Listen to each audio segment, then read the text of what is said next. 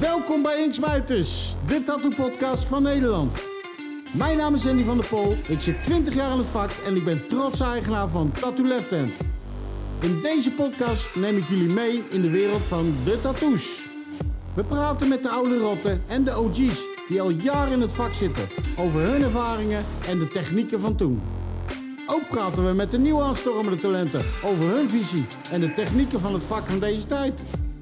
Kortom, we bespreken alles wat met de tattoo-wereld te maken heeft.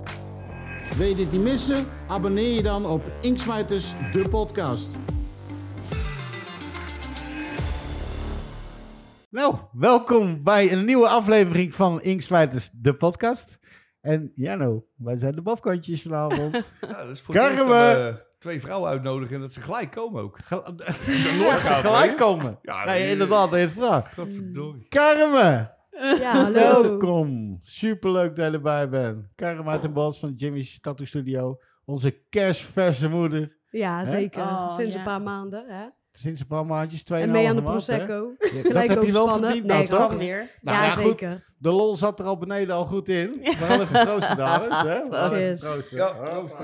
Oké. Hulde optimaal die je moeder vulde. Ik kan er niet bij. Ja, wat zijn die tatoeëren? Nee, dat kan het niet. Nee, nergens over. Hij superleuk. Christel met... Ja. Welkom. Ja, hartstikke leuk dat ik er ben ook. Ja, Rob Tattoo. Ja, ik voel me vereerd. Ja, Rob Tattoo's inmiddels. Ossendrecht. Ook alweer een paar jaar. Ossendrecht wordt ook wel gezegd. Ossendrecht. Daar gaan we het straks over hebben. Ja. Nee, Ossendrecht. Ja, precies. Ja, jij bent ook wel een paar jaartjes onder de pannen daar. Ja, inmiddels zo bijna 8 jaar. Ja, ook een moeder natuurlijk. Ook moeder geworden. Ja, een beetje gezapig ook. Ja, als ik het vergelijk met 10 jaar geleden, dan had ik nooit verwacht dat ik er zo zou komen. Je ziet er in ieder geval goed uit. Dus, dank je. Ja, zeker. Ja. Ik denk wel minder kilo's van de drank natuurlijk. Ja, maar dat bedoel ik wel. Je bent al een tijdje gestopt met drinken. Ja, ik ben al een tijdje gestopt, ja. Nou ja, op uitzonderingen na natuurlijk. Ja, maar dit is natuurlijk alcoholvrij. Was het een seks, drugs en rock'n'roll leven? Ja, tatoeëren? Zeker. Ja. Hoe heb jij dat zelf ervaren? Is dat hoe je in die shop, hoe ben jij terechtgekomen? Bij wie ben jij terechtgekomen? En... Ja, ik ben bij Errol terechtgekomen. We waren al wel bevriend bij Institution. In Rotterdam. Ik werkte eerst in een café waar die altijd kwam. Dus ik was een beetje zijn favoriete barmeid, denk ik. Hij kwam altijd op de dagen dat ik werkte. Ja. En toen moest ik op een gegeven moment geopereerd worden aan een hernia. En toen kon ik niet meer in de kroeg werken. Toen zei hij, joh, anders kom je gewoon tijdelijk lekker bij mij de telefoon opnemen. Weet je, dan kun je heel dag op mijn kruk zitten. Ik zei, dat is goed. En toen ben ik blijven hangen eigenlijk. Ja. Dus je bent eigenlijk gaan floormanagen? Ja, ik ben gaan floormanagen. En dat werd ook steeds fanatieker, steeds vaker. Dus ik werkte daar gewoon fulltime op. Je had het al in je rug voordat je ging tatoeëren. Ja, ja. Inmiddels ben ik 4 operaties verder, maar ja... Ja. En je hebt een kindje, hoe oud? Die wordt 7 in juli. Ja, Robbie heet ze. Naar de vader genoemd, naar Rob. Meisje ook. Ja, meisje, ja. Een mooi meisje is het ook. En wat voor meisje, ja. Het is echt een meid. Een heerlijke meid, ja. En hoe lang heb je in Rotterdam gezeten, gewerkt? Hoe lang heb je floor manager gelopen? Ja, ik denk 15 jaar geleden ben ik daar begonnen. Ja, dus als floor manager en... wat erbij komt kijken. Maar ik zat ook wel veel te tekenen. Want je wordt ook wel geïnspireerd door al die mensen die daar werken. Hè? Er zaten altijd goede tatoeëerders. Dus ga je toch een beetje kijken of het ook kan. En toen heb ik die kans gekregen. Ja. Dat is goed uitgepakt uiteindelijk. Ja. Terwijl ik was niet zo'n beste leerling hoor. Want ik was inderdaad meer... seks, drugs, rock'n'roll en een beetje de tatoeëren. Ja, de tatoeëren was een beetje het tweede niveau toen. Maar, de helft van de kwaliteit. Ja. Maar uiteindelijk is dat wel goed gekomen natuurlijk. Ja. Hey, was er al een strenge leermeester? Of, Errol, nee. Nee, was geen streng. Nou, hij was wel streng in principe. Hij is natuurlijk bij Ori opgeleid en bij Roy Frans heeft hij gewerkt. Ja. Dus ook oude stempel. Zo ben ik ook wel begonnen, ja. Dat was ook naaltjes maken. En gewoon met coilsmachines uit elkaar halen, in elkaar zetten. Dus ik werk nog steeds met coils ook, ja. Wat gebeurt daar dan? Er gebeurt iets, maar ik hoor iets heel raars daar uit die hoek. Ik vind je moeder lekker, zegt hij. Ja, hoor ik moeder. Klopt dat? Google? Ik vind je moeder lekker. Wat is dit dan? Nou, ik hoor het niet. Ja. Oké, nou ja. Hey, zover het professionele gedeelte. Christel, na hoeveel jaar ben je gaan tatoeëren toen? Ik denk na een jaar of 2. Ja, 2 jaar rondgelopen. Toen ben ik klein dings gaan doen. Ongeveer een jaar in de leer gezeten. Echt. Oh, dat is wel snel ook. Ja. Of ja, van floor manager tatoeëren. Ja. Mooi. Ja, zeker. Ja. Was, dus inderdaad het eerste jaar oefenen. En na een jaar de klanten. Je bent redelijk allround ook als ik je werk bekijk. Ja, ik vind ook alles wel leuk. Ik vind portretten de laatste tijd heel leuk, portretten. Ook van dieren en... ik vind script heel leuk. En... zwarte rotweiler toen voorbij komen. Heb ik ook gezien. Heel mooi. Vanmiddag heb ik even zitten kijken. Ik heb bij jou ook zitten kijken. Heel mooi. Wij hebben ook al de kamer zitten kijken. Hoor. Maar jij staat... maar jij hebt echt mooie foto's, man. Oh, dankjewel. Ja. Echt zo'n model, man. Nou. Laat maar gewoon over de tato's hebben, hè. Ja. Hey, Jopie. Jopie, maar niet uit. Doe maar gewoon Jopie. Ik luister altijd, dat zie je wel. Ik heb bij Jim gewerkt, bij Jimmy's Tattoo Studio. En daar heb ik Karin leren kennen. En toen was ze nog, denk ik, 17 of zo. Ja, begon ik net te tatoeëren. Ja, eigenlijk kon ik helemaal niks. Ik weet nog 1 stukje. Ik weet niet of jij dat ook nog herinnert. Ik was altijd zo, als je net begint met tatoeëren, de zijkant is altijd wel pittig, hè, om te tatoeëren. Ja. En ik dacht altijd de stukken waarvan ik dacht van, dat heb ik zo gezet. Dat heb ik zo gedaan. Die waren dan uiteindelijk het moeilijkst. En waarvan ik dacht van, hier ga ik echt moeite mee hebben. Die werden uiteindelijk wel het makkelijkst. En jij was een keer bij mijn vader boven aan het kijken. Ja, klopt. En ik had dat hoekje achter de bar, toch? Waar ik tatoeëerde. Ja, in een hoekje, Dus op een gegeven moment, ik had stress. Want ik had een hele magere vent. Ja. En die moest ik op de zij tatoeëren met een Egyptisch farao-stuk ding. Dus Andy kwam kijken. En... ik zei tegen Andy, ik zeg... dus hij zegt, wauw, moet ik stretchen? Ik zeg, nee, hier. Dus ik gaf die machine aan hem. Ik zeg, zet alsjeblieft die lijnen, want ik kom er gewoon niet uit. Maar ik kan dat niet zeggen, want die vent lag zo op zijn zij. En hij zag niet wat ik deed met mijn handgebaren. En gelukkig snapte jij het. Je had die lijnen even erop gezet. Klopt, ik had stress, jongen. Niet te filmen. Ja, maar dat was ook een van je eerste stukken toen. Ja, zeker. Ja. Ja. Ik vergeet dat nou, jij zegt dat. Ja, nou herinner ik dat verhaal weer. Want ik heb dat ook een keer gehad toen bij Tattoo Zuis. Toen werkte ik daar. Verschrikkelijk. En toen waren er een shop daar en dan had je geen airco, niks had je daar. Dus op een gegeven moment die mensen kwamen binnen. Dus ik moest hem bij een wijsje, dat in de lekker klam. In de lies zetten. Ja, stenciltje weg. Ja, toen nog met die speedstick, dat ging dan iets beter. Hoor. Dus op een gegeven moment plakken. Dus op een gegeven moment, tatoeëren, wrijven. Dan ben je goed. Hele stencil weg. Nou goed, dan moet je er wel een beetje tegen. Maar ik kreeg een beetje... Ik ben een beetje paniek gericht. Je geen paniek al, maar... Ja. Net wat jij had, Jopie. En ik heb best wel vaak gehad. Gelukkig nou nooit meer. Maar toen zei ik dus tegen Toets... dat was waar we werkten toen. Ik zeg... ik zei tegen de klant, ik zeg, je moet echt stil blijven liggen, want je ligt niet stil. Ja, maar ik probeer echt mijn best te doen. Ja, maar die deed helemaal niks, zeker. Precies. Dus op een gegeven moment je moet echt stil liggen, je ligt echt niet stil. Dus ik zeg, Toets, kom eens. Dus ik zeg, als ik nou even ga stretchen, want ze ligt echt niet stil, dan weet je wel, dan zet jij even de lijnen erop, ja. Dan hou ik haar... Zo moet je toch denken. Dat kan je niet zeggen voor klanten. Ja, echt. Ja. Wat een drama, wat een drama. Zulke dingen allemaal anders gaat. Ik weet dat wij in het begin, toen we net tatoeëerden, toen gingen we ook af en toe eens een keer naar Hengelo of Enschede, naar een kroeg. Enschede hebben we in de kroeg getatoeëerd, Gingen we Zoveel tijd gingen we in de kroeg en dan moesten we wel op de juiste datum komen. Voor mij moesten we daar weer boven. Ja, dan moest je op de 25e komen, want dan kregen ze de uitkering in die buurt. Dat was echt zo'n buurtcafé. En als je op de 26e kwam, hadden ze geweldig al geld. En dan zaten we dan de hele dag te tatoeëren. Want dan ook inderdaad, zo'n roosje ergens op een arm. En dan met een speedstickje, ding erop. En dan hup, één lijn, het hele roosje weg. Dan maar gewoon freestylen. Ja, dan mag ik tekenen. Dan. Ja, dat was wat. Die moest jij tatoeëren, toch? Er was op een gegeven moment was een heel... zo'n buurtelftal, zo'n voetbalelftal. En die waren kampioen geworden of gepromoveerd. Weet ik veel wat er was. Maar die moesten dus allemaal, die gasten, die moesten die letters hebben van dat voetbalelftal. Dus hij zat er een paar te doen en ik zat er een paar te doen. En voor mij vroegen we 5 tientjes per stuk of zo. Maar op een gegeven moment komt er een kerel aan. Ik zeg echt, kijk hier, die kut. Die was 2,13 meter en volgens mij 140 kilo of zo. Oh jee. En ik zeg, maar gaan die kleine dingen doen, maar wel wat groter, hè? Dus, maar tenminste, hij zat eigenlijk al op die stoel toen ik eraan kwam lopen. Dus ik wist, op dat moment wist ik het nog niet. Dus ik ben hem aan het tatoeëren. En ik denk, ja, maar ik ga hier echt niet €50 voor vragen. Die gaan wel meer betalen. Ja. Dus op een gegeven moment, ik ben klaar en... hij zegt, wat kost dat? En hij staat op om zijn portemonnee zijn constant te pakken. En ik zit zo te kijken. Ik denk, die man die blijft opstaan. Ja. 25! Zo, nee, weet je, iedereen heeft 50 betaald. Dat is wel goed. Ja. Ik denk, als ze me nou een klap geeft, dan word ik nooit meer wakker. Ja. Dat is wel een gekje. Ja, maar dat ding was ook een letter verkeerd of zo. Want dan kwamen we de volgende die keer erop of zo. Weet ik wel, ik weet niet of... Ja, wij allemaal niet. Ook. Ja, wij allemaal de letter. Ik heb geen idee. Ik ben nooit meer geweest voor mij. Ik heb toen een vakantie bij elkaar geprikt. En toen ben ik daar... Ja, inderdaad. Hey, dat was een leuk verhaal, Chris. Ja. Echt zo'n grappig, leuk verhaal. Oh, ja. Ja, dat is heerlijk. Ja, ik ken ook wel genoeg verhalen. Ja. Nou, vertel eens even zo'n leuk verhaal. Gewoon. Ja, nou ja, we hebben het er net... Beetje smeuig, hè? Gewoon.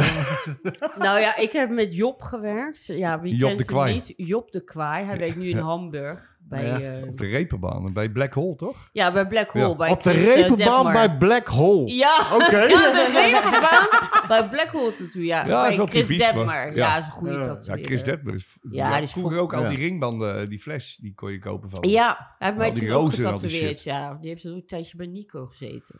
Maar in ieder geval, daar werkt Job. Maar daar hebben we wel dingen bij meegemaakt, Job. Ja, die is ook helemaal gestoord. En... ja, ik kan me nog herinneren, de Brussel-conventie, dat Job werd weggedragen. Ja, Job is nogal zwaar. Ik weet niet hoe het nu is met hem. 2030. En hij vindt het ook helemaal niet erg dat ik dat vertel, hoor. Echt niet. En toevallig hebben wij het allemaal op de telefoons aan. Ik zag Job tatoeëren en die werd niet goed. Hij werd een beetje bleek. En op een gegeven moment begon hij een beetje te schokken, terwijl hij aan het tatoeëren was. En hij tief zo met die hele stoel zo naar achter. Echt waar? Dat is wel knap. Tot op het laatste blijft hij tatoeëren. Ja, tot op het laatste blijft hij tatoeëren. Ja, toen bleek hij inderdaad al een hele fles Jack Daniels op te hebben. En Schultz heel de nacht niet geslapen. Oh, ja, en toen werkte hij net inderdaad bij Angelique Houtkamp. Ja. Ja, dat was zijn eerste conventie voor Angelique. En die was boos. Ja, wat ik ook helemaal snap natuurlijk. Maar, maar goed. Maar weet je, Job... Maar we hebben alles op film en dat is het leuke. Je ziet hem gewoon heel, een beetje schokken. Je ziet hem gewoon oud gaan. En... Heb je dat film niet even kunnen laten zien? Ja, dat is film. Even live uitzenden. Ja, die wil ik ook wel zien. Je kan beter kijken dan naar de klant of zo. We hebben toen de eerste Brussel-conventie was ik daar. Toen werkte ik voor Nederland. Toen gingen we s'avonds ook met z'n allen zitten zuipen en zo. En dat werd ook weer veel te laat. We hadden op vrijdag de stand opgebouwd, op donderdag. Want het was vrijdag, zaterdag, zondag. En de volgende dag, ook een collega van mij, die zit zo. En zijn klant die zit al op de stoel en hij pakt zijn naald uit en hij kijkt zo langs zijn naald uit. En terwijl die kijkt, donderstraal. Over zijn kruk aan, en dan zie die klant echt zo, kut, weet je. Ik moet nog twee dagen. Getatoeëerd worden, ja. Maar vorige keer ook met je vader, dat we het over die... Misha was dat toch? Die zwarte ster. Helemaal. Weet je wat echt heel typisch is? Alsof de duivel ermee speelt. Iedereen, dat is echt niet afgesproken, maar iedereen krijgt gewoon echt een ontgroeningbons. Ja. Je hebt hem gelukkig niet gehad. Je was maar voor korte tijd. Maar iedereen heeft gewoon iets gehad. Van Hendry, die bij ons pas kwam werken. Van Misha dan. Ja, die moest bij iemand. Was zijn eerste klant. Om zijn anus. Dat is normaal hier. Een zonnetje. Zo'n zonnetje. Ja. Nou, die moest hij om iemand zijn anus doen. En dan nog bij een vent. Ja, dat was echt heel heftig. Maar ja, die mens die kwam binnen met... uiteindelijk had hij getatoeëerd I love fisting, I love jerking, weet je wel. Ja. Dus ik weet gewoon, die is bij zoveel tattooshops al weggestuurd. Ja. Mijn vader dacht van, die is voor Misha. Maar en terecht dan natuurlijk, hè? Ja. Wat was jouw ontgroening dan? Nou, ik heb er heel veel gehad eigenlijk. Ja, echt waar? Maar weet je, ik heb niet gelijk het ergste gehad, maar in het begin... Kijk, Frankie en mijn vader en toen de tijd Wilco nog, die hadden mij gezegd van, luister... Alles gewoon aannemen. Als je tatoeëerder wil worden, moet je alles gewoon doen. Ja, alles en dat klopt, is ook zo. Want tijd van nu is het, nee, ik doe alleen maar dit. Nee, ik doe alleen maar zus. Waar ze zelf zin in hebben. Mensen zijn niet meer allround, hè? Juist, precies dan.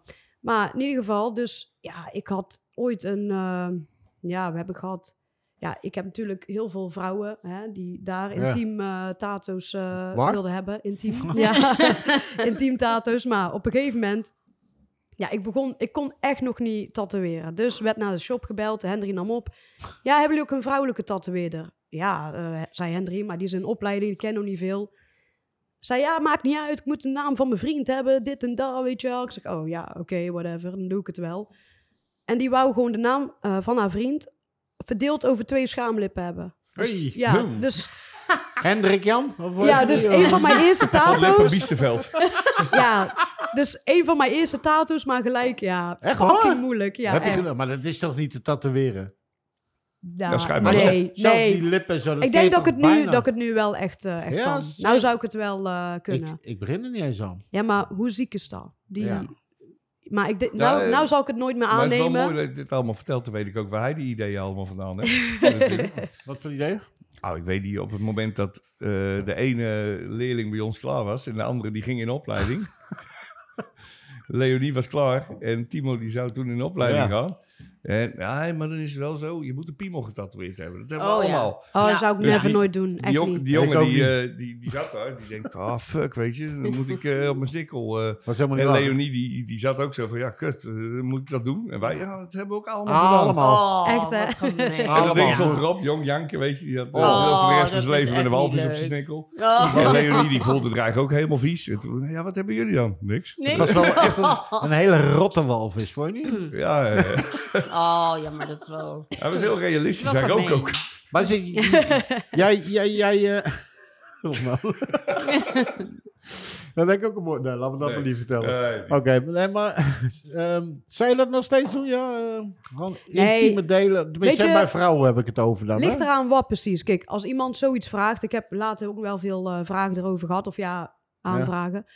Maar ik denk dan bij mij... als iemand zo'n... eigenlijk zieke tato gewoon wil, ja, die is hier ook niet helemaal goed. Ja, maar weet je... Dus dan sla ik daar gewoon liever af. Ja. Ik denk, maar als je dat doet, hè, als je daaraan gaat beginnen, dat mensen, dat je ook dat steeds meer gaat worden. Ja, snap je? Dan gaat het weer mond op mond.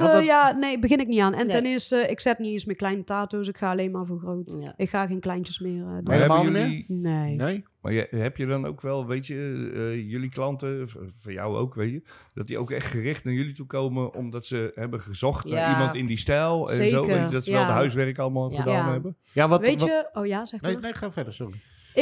Ik ben blij, nou tatoeëer ik rond de 12 jaar zoiets en ik ben blij dat ik nu mijn naam zo heb opgebouwd, dat wat ik maak, dat mensen ook gewoon... Ze komen naar mij toe en zeggen... Doe maar. Ja. Ik wil... Ja, doe maar jouw ding. Ja. Mooi, snap je? Kijk. Ja. En als mensen naar mij toe komen zeggen... Ik wil dit. Ik wil dat. Ik wil zus. En die hebben plaatjes bij van... Hele andere soort of tatoeëerstijl. Zet ik ook gewoon wel. Maar dan denk ik bij mij van... Je weet wat ik maak. Ja. Maar dan vereisen ze gewoon een tekening vooraf. En denk van... Ja. Mens, je weet toch bij wie... Waarom kom je dan bij mij? Ja. Als je weet wat ik maak... Ja. Precies dat. En dat vind ik gewoon heel jammer. Dan zit je nou wel echt in een luxe positie. Als mensen mijn klanten... Heb ik eigenlijk ook zelf zo gedaan. Net zoals mijn arm. Die heb ik nou ook al bijna 10 jaar of iets langer.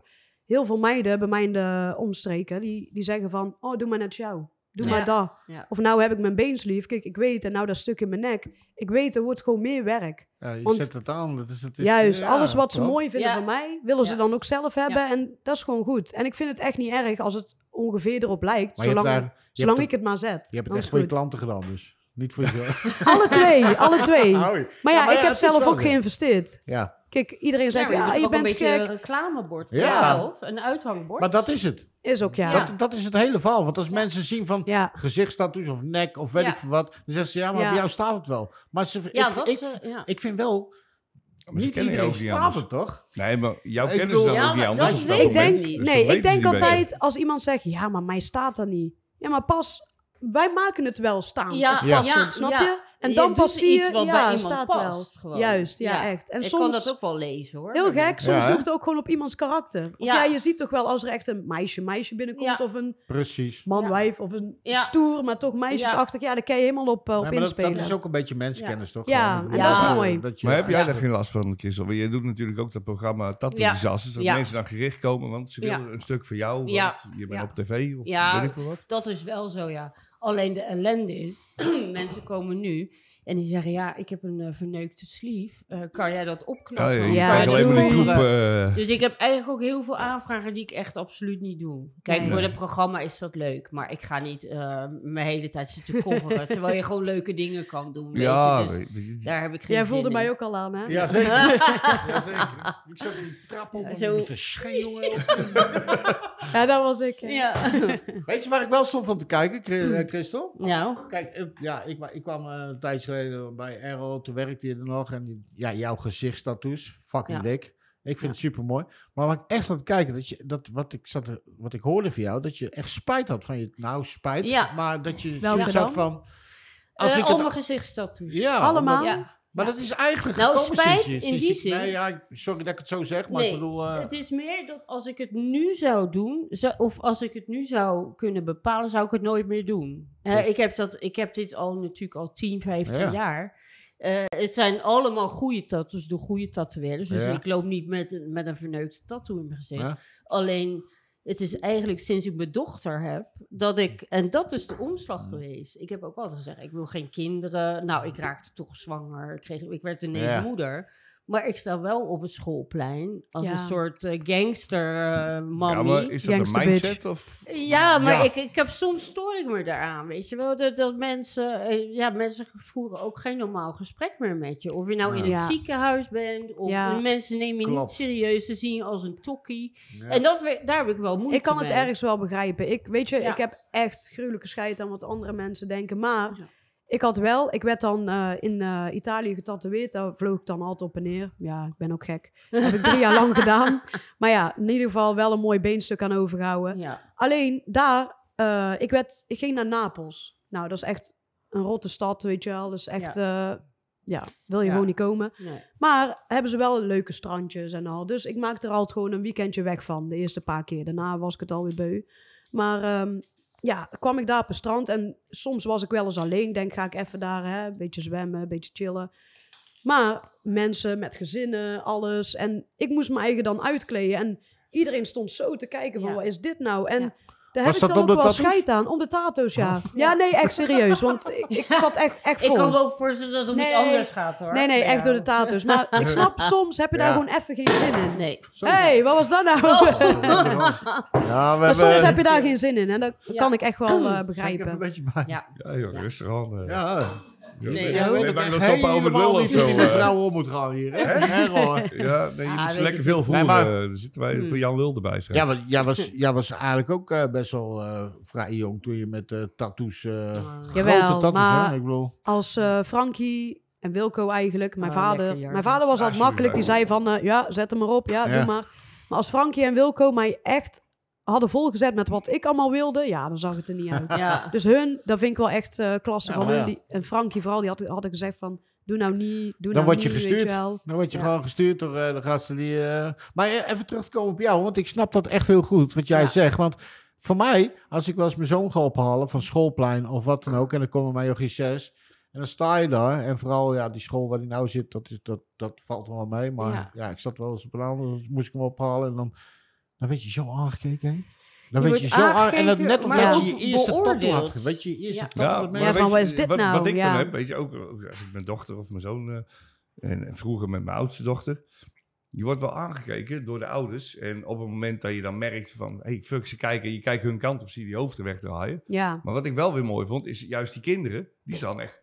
Ja, zo snap je? Helemaal lekker, maar kinderen zijn gewoon eerlijk. Ja, snap je? Te kijken, is ook. Pak je arm nog beter. Ja, maar daar word ik ook wel zo ongemakkelijk van. Ja. Die kinderen zitten een aantal en nou niet de andere kant op kijken, typisch jong. Weet je wat vroeger het probleem is? Ik weet niet of jij dat nou hebt met jouw dochter. Maar vroeger, wij hadden gewoon zo dat ze niet met ons mochten omgaan.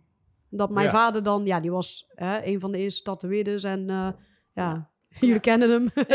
Snap je? Iedereen had toch wel een vooroordeel, maar... Ik had wel wat vriendinnen, maar niet iedereen mocht met ons, met mij mee naar huis ervaren, of spelen. Daar? Jij bent daarin opgegroeid in de leven? Nu later, besef ik dat pas. Ja, dat eigenlijk gewoon niet normaal is. Ja. Omdat bij ons, maakt niet uit. Iedereen was welkom, was altijd feestbal thuis, ook voor de kinderen, weet je wel. Mijn ouders waren gewoon altijd ja, altijd leuk, gezellig voor iedereen. Ja, ja, maar hetzelfde, dat was met de conventies was dat ook altijd. Weet je, als je binnenkwam in zo'n hotel, dan hadden die mensen ook altijd zoiets van, oh fuck, wat komt er nou binnen? Ja. Die mensen die ik weet, zaten. Ja, maar ik weet ook dat die rode Fransje, toen ze uitsprak gedaan, weet je, dat in Amerika of zo, dan hadden ze altijd, waren ze blij als wij ons volk binnenkwam. Ja. Want dat noemden ze white trash with cash. Oh, zo kicken, ja. Maar dat is een hele happening dan. Ja, maar die anderen die zitten zeg maar aan één biertje de hele avond en bij ons gingen met bakken er doorheen en er werd goed betaald en er was nooit ellende. Ja. Heb je dan niet, Christel, als dat mensen dat je, of je karma ook,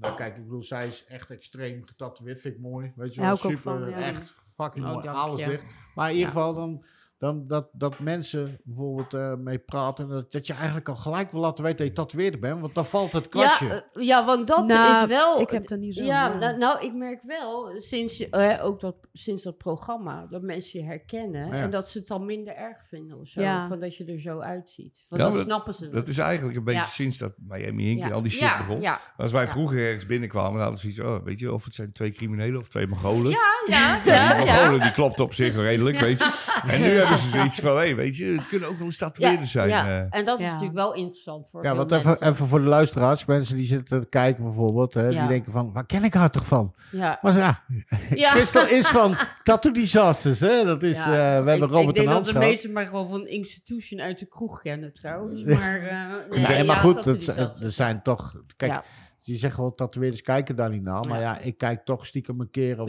Ik ga er niet voor zitten, maar ik kijk als ik er toevallig voor zit, dan ga ik echt kijken. Ja. Dan, ik ga het binnenkort ook weer kijken. Maar het is vooral dat de klanten altijd zeggen, dat televisieprogramma van Disasters of zo. Maar er zijn er zoveel, op een gegeven moment weet je niet. Ja, dan weet je het niet meer. Het is wel gewoon supergoed. Ja. Voor het werk is het zeker, Want jij hebt ook eens een keer meegedaan, toch? Of niet? Tattoo Alvast. Ik vond het niet zo leuk. Tattoo Alvast is een programma, dat leggen ze uit. Ja, dat is wel ook bizar. Het was heel leuk om te doen. Alleen hoe het uitgezonden wordt, dat was dan wel minder. Maar dat zal ik zo vertellen. Nou, er zijn dan twee vrienden, die geven elkaar, geven er eigen op. En dan mogen ze bepalen voor elkaar wat voor tattoo erop komt. En er zijn gewoon echt... kut dat. Die je gewoon niet wil hebben. Ja. Maar ik vond het heel leuk om te doen. En kijk, ik deed het gewoon mee voor de fun eigenlijk. Want twee maatjes van mij deden mee, Nicky en Willem. En hun zeiden van ja... van minder oud, toch? Dus hun zeiden van ja, doe ik dan mee en leuk. Ik denk nou, weet je wat, is goed. Als ik het misschien niet doe, krijg ik misschien spijt, weet je wel. Ja. Dus eenmaal daar, ik ben denk ik een keer of 5 of zo geweest. Want ik had het een beetje tussen mijn... klantjes doorgedaan. En uiteindelijk die uitzending, maar ik ben helemaal niet goed voor de camera praten. En want je kijkt echt rechts zo, hier is die camera. Ik weet niet of jij dat ook hebt. Ja, ik vind dat verschrikkelijk. Ja. Dus ik zeg, ik weet niet wat ik moet zeggen. Maar hun zeggen dan, het moment als jij diegene moet tatoeëren, jouw klant dan eigenlijk... Ja. Moet je zeggen van, dat wordt de meest kut tato, dit en dat. Nee, maar ik ben gewend om mijn klant gerust te stellen. Ja. Ten eerste dat ze niet gaan bibberen of dat ze gewoon lekker ontspannen kunnen liggen. Ja. Ja, en dan moet jij heel tegenovergestelde dingen zeggen. Ja. En dan voor de camera moest ik ook allemaal zo overdreven doen. Binnenkort kennen ze van Inksmijters. Hopelijk wel. Zien ze dat ik gewoon super lief ben. Ja. Nee, maar eind van de rit... Het is weer die zoveel prosecco's uit. Ja, precies dat. Als je smoederig uit. Maakt niet uit. Nee, want we weten allemaal beter. Hè? In ieder geval, eind van de rit, het kwam op tv. Nou, keiveel gemauw en ouwe hoer. En uiteindelijk zie je maar... 1 minuut van die tato, waar wij dan gewoon een paar uur aan hebben gewerkt. Ja. Maakt niet uit, want het zijn uiteindelijk toch maar gewoon kut tato's. Maar toch, je ziet niks van die tato. Nee. Denk, whatever. Snap je? Ja, dat was inderdaad ook. Het was ook wel meer voor de fun. Hoor. Ja, het gaat meer om het verhaal erachter. Snap je? Wat wij doen, Het is leuk, maar het wordt niet... Boeit niet. Nee, het boeit we hebben het een keer in de shop gehad, hè? Toen met die EO of zo. Dat was die... Ja, ze belden op van een programma, de EO. De EO? Bij jullie? En wij uiteraard. Dat ging over een meisje heel vroom. Met anorexia en al soort dingen. Was dat niet Anita Witsier toevallig? Nee. Oh, oké. Dion... Ja, dat is een YouTuber ook, weet ik wel. Dat was recent. Die begeleidde haar. Maar wat gebeurt er? Dus die zegt van... Ja, we zijn van de evangelische omroep en we willen graag een tattoo in de shop laten zetten. Ja, ik heb het er eigenlijk niet zo op, want ze komen met een hele ploeg van weet ik veel wat. Hè, en dan moeten ze dat. Maar goed, ik zeg, geen probleem, zeg ik zo. Ik zeg, oké, dan en dan is goed. Nou, ja, prima. Ik loop nu aan. Ik zeg, Janno, je moet even een tattoo zetten voor de camera. Ik zeg, maar dat was eigenlijk ook niet zo slim. Want hij is echt een metalhead. Weet je wel, met al die kruisen op zijn kop in zijn werkplek. En schoonspringende Jezus. Dat soort dingen. Dat was een goede actie, was dat, Janno? Ja, nee, dat was wel prima. Hebben ze nou nog in die boot getatoeëerd trouwens, of niet? Ik heb in die boot getatoeëerd. Oh. Maar uiteindelijk... Maar staat een blinddoek om? Nee, het was allemaal prima, weet je. Alleen op het moment dat het uitgezonden werd, weet je, als je met je ogen knipte, dan had je het gemist. Ja. En die jongens van die cameraploeg, die hadden zoiets, we nemen nog echt wat sfeershots en zo. En dat vrouwtje van die productie had zoiets, dat denk ik niet. Laatst hadden ze weer gebeld voor goede tijden, slechte tijden. Of ze konden filmen met een crew van 18 man. Oh, hallo. Ik zeg, maar we zitten we hebben corona-maatregelen te hanteren. Hoor. Dus je kan niet zomaar 18 man. Nee. Maar dat kan wel allemaal, willen ze dat. Ik zeg, dat ga ik niet doen. Maar 18 goed. Man, joh, waar hebben we die voor nodig? Ja, dat nee. Ja. Ik vind het... dat gaat wel heel ver, als Robert Alberts er niet in zit, doen we niks. Nee.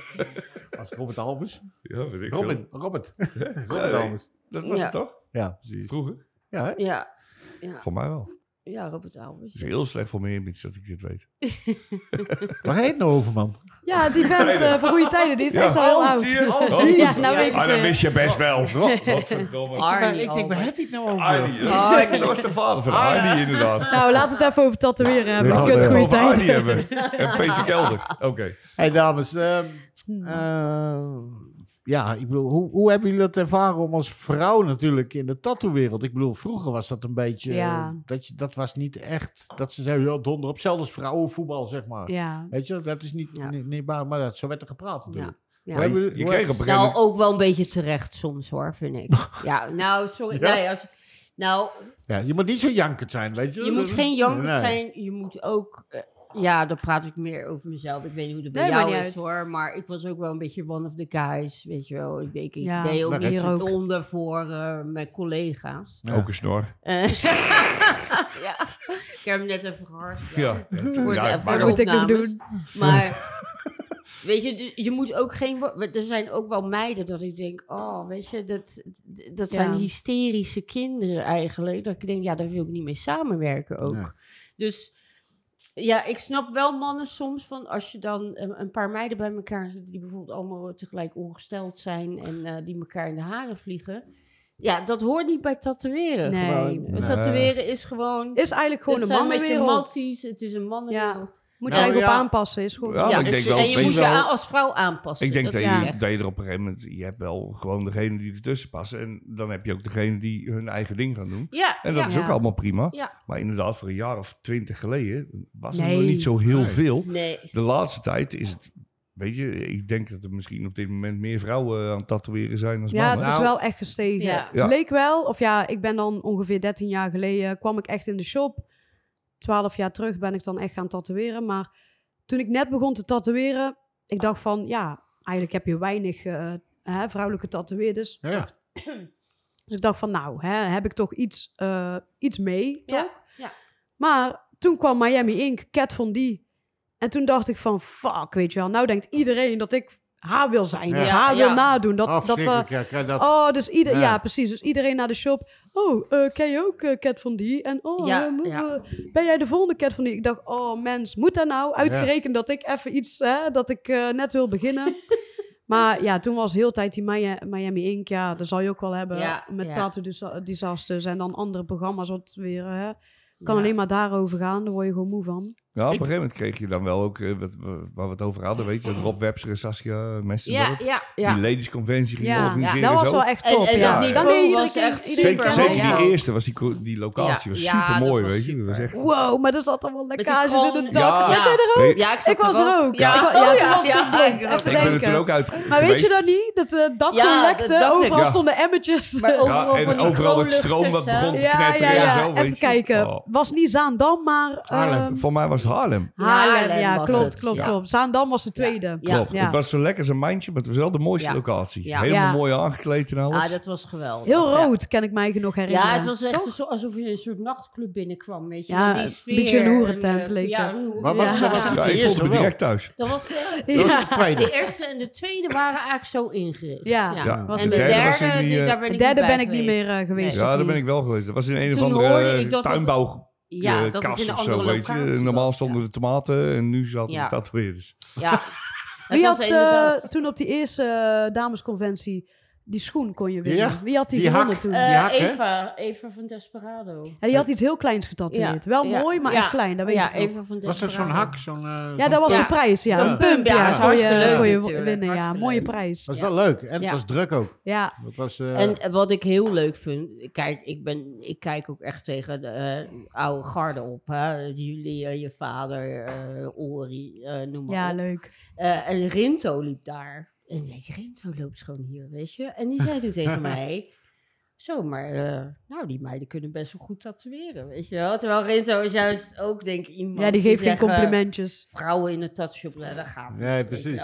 Ja, dat was best wel waar. Dat vond ik best wel bijzonder, ja. Want ik denk een van de eerste tatoeëersten van Nederland, Bianca... Ja, voor mij idee wel, ja. Ja, hè? Toch wel. Je hebt wel wat andere. En Bianca deed die portretten vooral toch ook? Wel de bekendste volgens mij in die tijd ook. Okkie. Miranda, het was een Miranda, een beetje. Maar van die tijd ken ik alleen maar die was wel Piercer, ja. Maar die deed ook dat. Oh, ik ken er echt alleen van Piercer. Oh ja, van Piercer, ja. Ja, dat is ik weet niet beter. Bianca toen niet uit. Ik bedoel, die maakte verschrikkelijke mooie portretten. Ja. Niet normaal. Ja. Voor die tijd zeker. Ja, zeker. En eigenlijk hoor ook niks meer. Tattoo Solution heette dat, hè? Van volgens mij is het overgenomen. Bianca doet geloof ik nog wel wat. Toen heeft die Marjolein nog bij haar gewerkt. Van de Wetering. Ja. Daar hebben zoveel gewerkt daar. Want zij had op een gegeven moment echt wel redelijk een soort vrouwenshop had ze ervan gemaakt. Ja, voor mij die Paul die nou in Huls zit, die heeft er nog even gezeten. En Michel, weet je, die in Houten heeft gezeten, die heeft er ook gewerkt. Maar voor de rest waren het over het algemeen alleen maar vrouwen die daar werkten. Ja, dat vind ik ook wel leuk hoor. Dat vind ik ook wel leuk, dat de meid dat durft ook. En, weet je, je merkt het ook bij ons in de shop. Hebben we ook twee meiden die bij ons zitten tatoeëren. En die zitten toevallig... onze shop is in twee delen gesplitst. Ja. Dus, en de ene deel, daar zit ik dan met die twee meiden. Oh, ja. Maar dat werkt prima, weet je. Ja. Die hebben dezelfde zieke humor. Ja, en, leuk. Zijn allebei gesteriliseerd, hè? Dus, dat is wel fijn. Ja, zeker. Steriliseerde vrouwen. Dat was wel een optie. Hey, Karin, dus jij zit 12 jaar tatoeëertje nou dus. En het is toch wel fijn dat als je dan in de shop zit, dat je al gelijk aan het werk kan, hè? Gelijk dan. Ik bedoel dat je... Dat wel. Er is toch altijd werk dan gelijk? In het begin had ik daar wel echt moeite mee, want ik was natuurlijk 17 toen ik de shop in kwam. Daarvoor, ik was nog leerplichtig. Dus ik ging nog wel even naar school, maar ik had al toen ik 14 was, wou ik al gewoon tatoeëren, wou ik gewoon al naar de shop. Maar leerlingenplicht, daar werd steeds strenger natuurlijk. Ja. En ze zeiden van, moet diploma halen, dit, dat. Dus mijn vader had uiteindelijk gezegd, oké, weet je, haal je diploma maar. Ben in ieder geval niet dom, snap je? Kan je diploma halen, dan heb je dat alvast in de pocket. Dus ik kwam 17 jaar en het was gewoon heel moeilijk. Want ik dealde er heel erg mee, omdat Jimmy, mijn vader, die had gewoon al een naam. En het was heel makkelijk van, dat is toch de dochter van Jimmy en weet je wel. Dus dat vond ik heel moeilijk. Het idee dat er een soort druk op je lag ook. Ja, dat ik mij echt moest bewijzen. Maar als iemand dan aan mij vroeg van... hoe is het en wat voor werk doe je nou? Ik wil niet zeggen dat ik mij eigen schaamde... maar ik was te bescheiden om te zeggen van... ik ga tatoeëren. Want dat was te makkelijk of te erg voor de hand liggend. Snap je? Dus ik heb mij echt kaart willen bewijzen van... Ik doe het allemaal zelf. Sorry, ik praat tegen jou. Het was meer een last dan een voordeel dus. Nou, misschien dat ik er zelf gewoon van maakte. Maar ik was altijd heel bescheiden. Ben je daar niet veel beter door geworden juist? Tuurlijk wel, zeker wel. Want mijn vader, moet ik het zeggen... het is heel moeilijk om van eigen aan te nemen. En hij, hoe hij tatoeëert, dat ken ik nou nog steeds niet. Dus van hem ken je eigenlijk niks leren. Want hij leerde mij iets. Kijk, hij tekende in één keer een rugstuk uit de hand. En ik zat dan zo te kijken van ik weet niet of dit wel goed gaat. Of er ooit wel goed komt, wat hij nou aan het doen is. Maar uiteindelijk komt het gewoon goed. Maar Ja, daar kan je gewoon zelf geen wijs uit. Je ziet alleen een paar stiften, paar snap lijnen, je? En dat was de Japans in één keer een draak. En heeft hij binnen 5 uur erop zitten. En dan bijna af dan gewoon. Hè? En daar zit ik dan zo naar te kijken. Dus het meeste wat ik eigenlijk heb geleerd is van Frankie en Wilco. Ja. Maar doe jij veel freehand? Nou doe ik heel veel freehand, ja. Een beetje Chicano-stijl, dat is wel jouw dingetje. Jawel, toch? Dus, ja, daar... dus José Lopez, dat was eigenlijk echt mijn idool, weet je wel. Of ja, in Tato-wereld, daar keek ik helemaal tegenop. Ja. En hij had, ik begon eerst altijd met krulletjes. Daar ben ik nou nog steeds heel erg van, die sierlijke shit. En toen zag José Lopez... ja. Zijn boek kwam uit en volgens mij zelfs daarvoor nog had ik hem al op internet gevonden. En dan vond ik zo vet wat hij maakte. Is dat Latino Art, dat boek? Weet ik niet meer, maar ik had hem eerst op internet gevonden. Ja, gewoon Lowrider. Ja, Lowrider Tattoo, dat was dan zijn boek die ik dan ooit had. Maar daarvoor had ik hem al op internet gevonden en ja... toen voelde ik mij gewoon gelijk weer te min. Ik denk, fuck, weet je wel, zoiets, dat moet ik gewoon hebben. Maar dus... jij hebt toch ook je been laten... Nee, dit was van iemand anders wel. Was die wel van hem? Nee, jawel, van José Lopez. Ja, een stukje maar. Hè. Dus 1 portretje heb ik van hem. Dus ik was hem, waar we net over hadden, conventie in Breda. Ja, hoe lang is dat geleden? 8, 9 jaar? Ja, nee, dat is langer, denk ik al, hoor. Ja, 10 zou misschien. Kunnen. Ik weet het echt niet meer. Dus ja, toen had ik hem voor de eerste keer ontmoet. Had ik een praatje met hem gemaakt. En kei tof, maar ja, helemaal nerveus. Dus een paar jaar later, ik denk, fuck, ik moet gewoon de tattoo van hem hebben. Dan maar kapot, dan ga ik maar naar Amerika. Maakt niet uit waar dat hij zit, ik moet er gewoon heen. Dus toevallig was hij in Londen, heel fijn. Hij had een vestiging geopend daar, toch? Van Lowrider? Ja. Dus standaard Lowrider shop zit daar. Hij zelf dan? Ja, maar hij is er niet altijd. Mij zat, toen de tijd June Charlie deed volgens mij. Ja, maar toen was hij al weg. Toen waren hun al uit elkaar. Okay. Want dat is ook een apart verhaal. Maar, we hebben nog even. Ja, nee, ik weet het fijner niet van, maar dat wel uit elkaar is. Nee, maar in Londen, dus dat was fijn. Maar ik was wel echt bereid om voor hem gewoon naar Amerika te vliegen. Of waar die ook zat, had ik er gewoon voor over. Ja. Dus uiteindelijk, daar een afspraak om 12 uur. Ja, ik met mijn vader daarheen. Mijn vader was nog zenuwachtiger dan mij. Heel gek. Een meisje. Ja, dus op een gegeven moment... Ja, maar ook hij keek ook tegen hem op. Dus dat was ook wel mooi. Terwijl hij zelf ook gewoon een naam heeft. Maar hij was gewoon mijn idool van tato-wereld. Dus 12 uur, wij waren daar. 1 uur, 2 uur. Nog niemand. Dus ik zeg, ja, hey, pap, maar wel €1000 aanbetaald. Ja. Snap je? Ja. Dus op een gegeven moment... Ja, niemand was er nog. 2 uur daar zitten wachten. Ik zeg, ja, pap, luister. Als niemand komt, hier dadelijk, sla ik je op de kitty kort een klein. Ja, dat zweer ik echt. Ik werd helemaal gek. Maar weet je wat wij zijn... Hij valt uit. Ik hoor mezelf. Oh, nou hoor ik mezelf. Nee, dat was ik. Maar, nee, oké. Nee, maar weet je wat het is? Wij zijn zo opgevoed van afspraak is afspraak. Maakt niet uit. Ben je ziek? Heb je een kater? Whatever. Ook al is je hond kapot gereden. Gaat gewoon werken. Snap je? Zo, dat heb ik altijd gedaan. Ja. Maar ja... Wij laten mensen €100, €150 aanbetalen, maar €1000, daar komt niemand op. Maar zijn starttarief is toch ook al rond de 1200 of zo? Ook alweer. Nou, ik weet het echt niet meer. Ja, dat starttarief. En dan zo'n roosje. Ik dacht, want ik heb toen betaald in ponden, want daar maakt niet uit waar je zit. Je betaalt gewoon dan die valuta en... toen moest ik £2000 betalen. Uiteindelijk. Maar wat voor uurloon heeft hij dan? Hij bepaalt gewoon prijzen. Dus jij gaat gewoon e-mailen van tevoren. Dat was toevallig met zijn broertje. Die was dan zijn boekhouder. Of hoe heet dat? Manager, ja.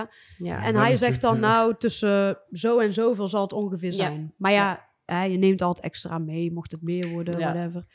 Dus op een gegeven moment, ik zei tegen die mensen daar, ik zeg, hoe zit het? Het wordt wel tijd dat hij komt of niet? En zo, maar dat komt omdat hij vannacht tot laat heeft doorgewerkt. En daarom is hij nou... Zo'n hotelkamer. Daarom is hij nou later dit en dat. Dus hij kwam om 3 uur, kwam hij aanschijten. Ja, lekker band krijgen, hij zit in de rolstoel.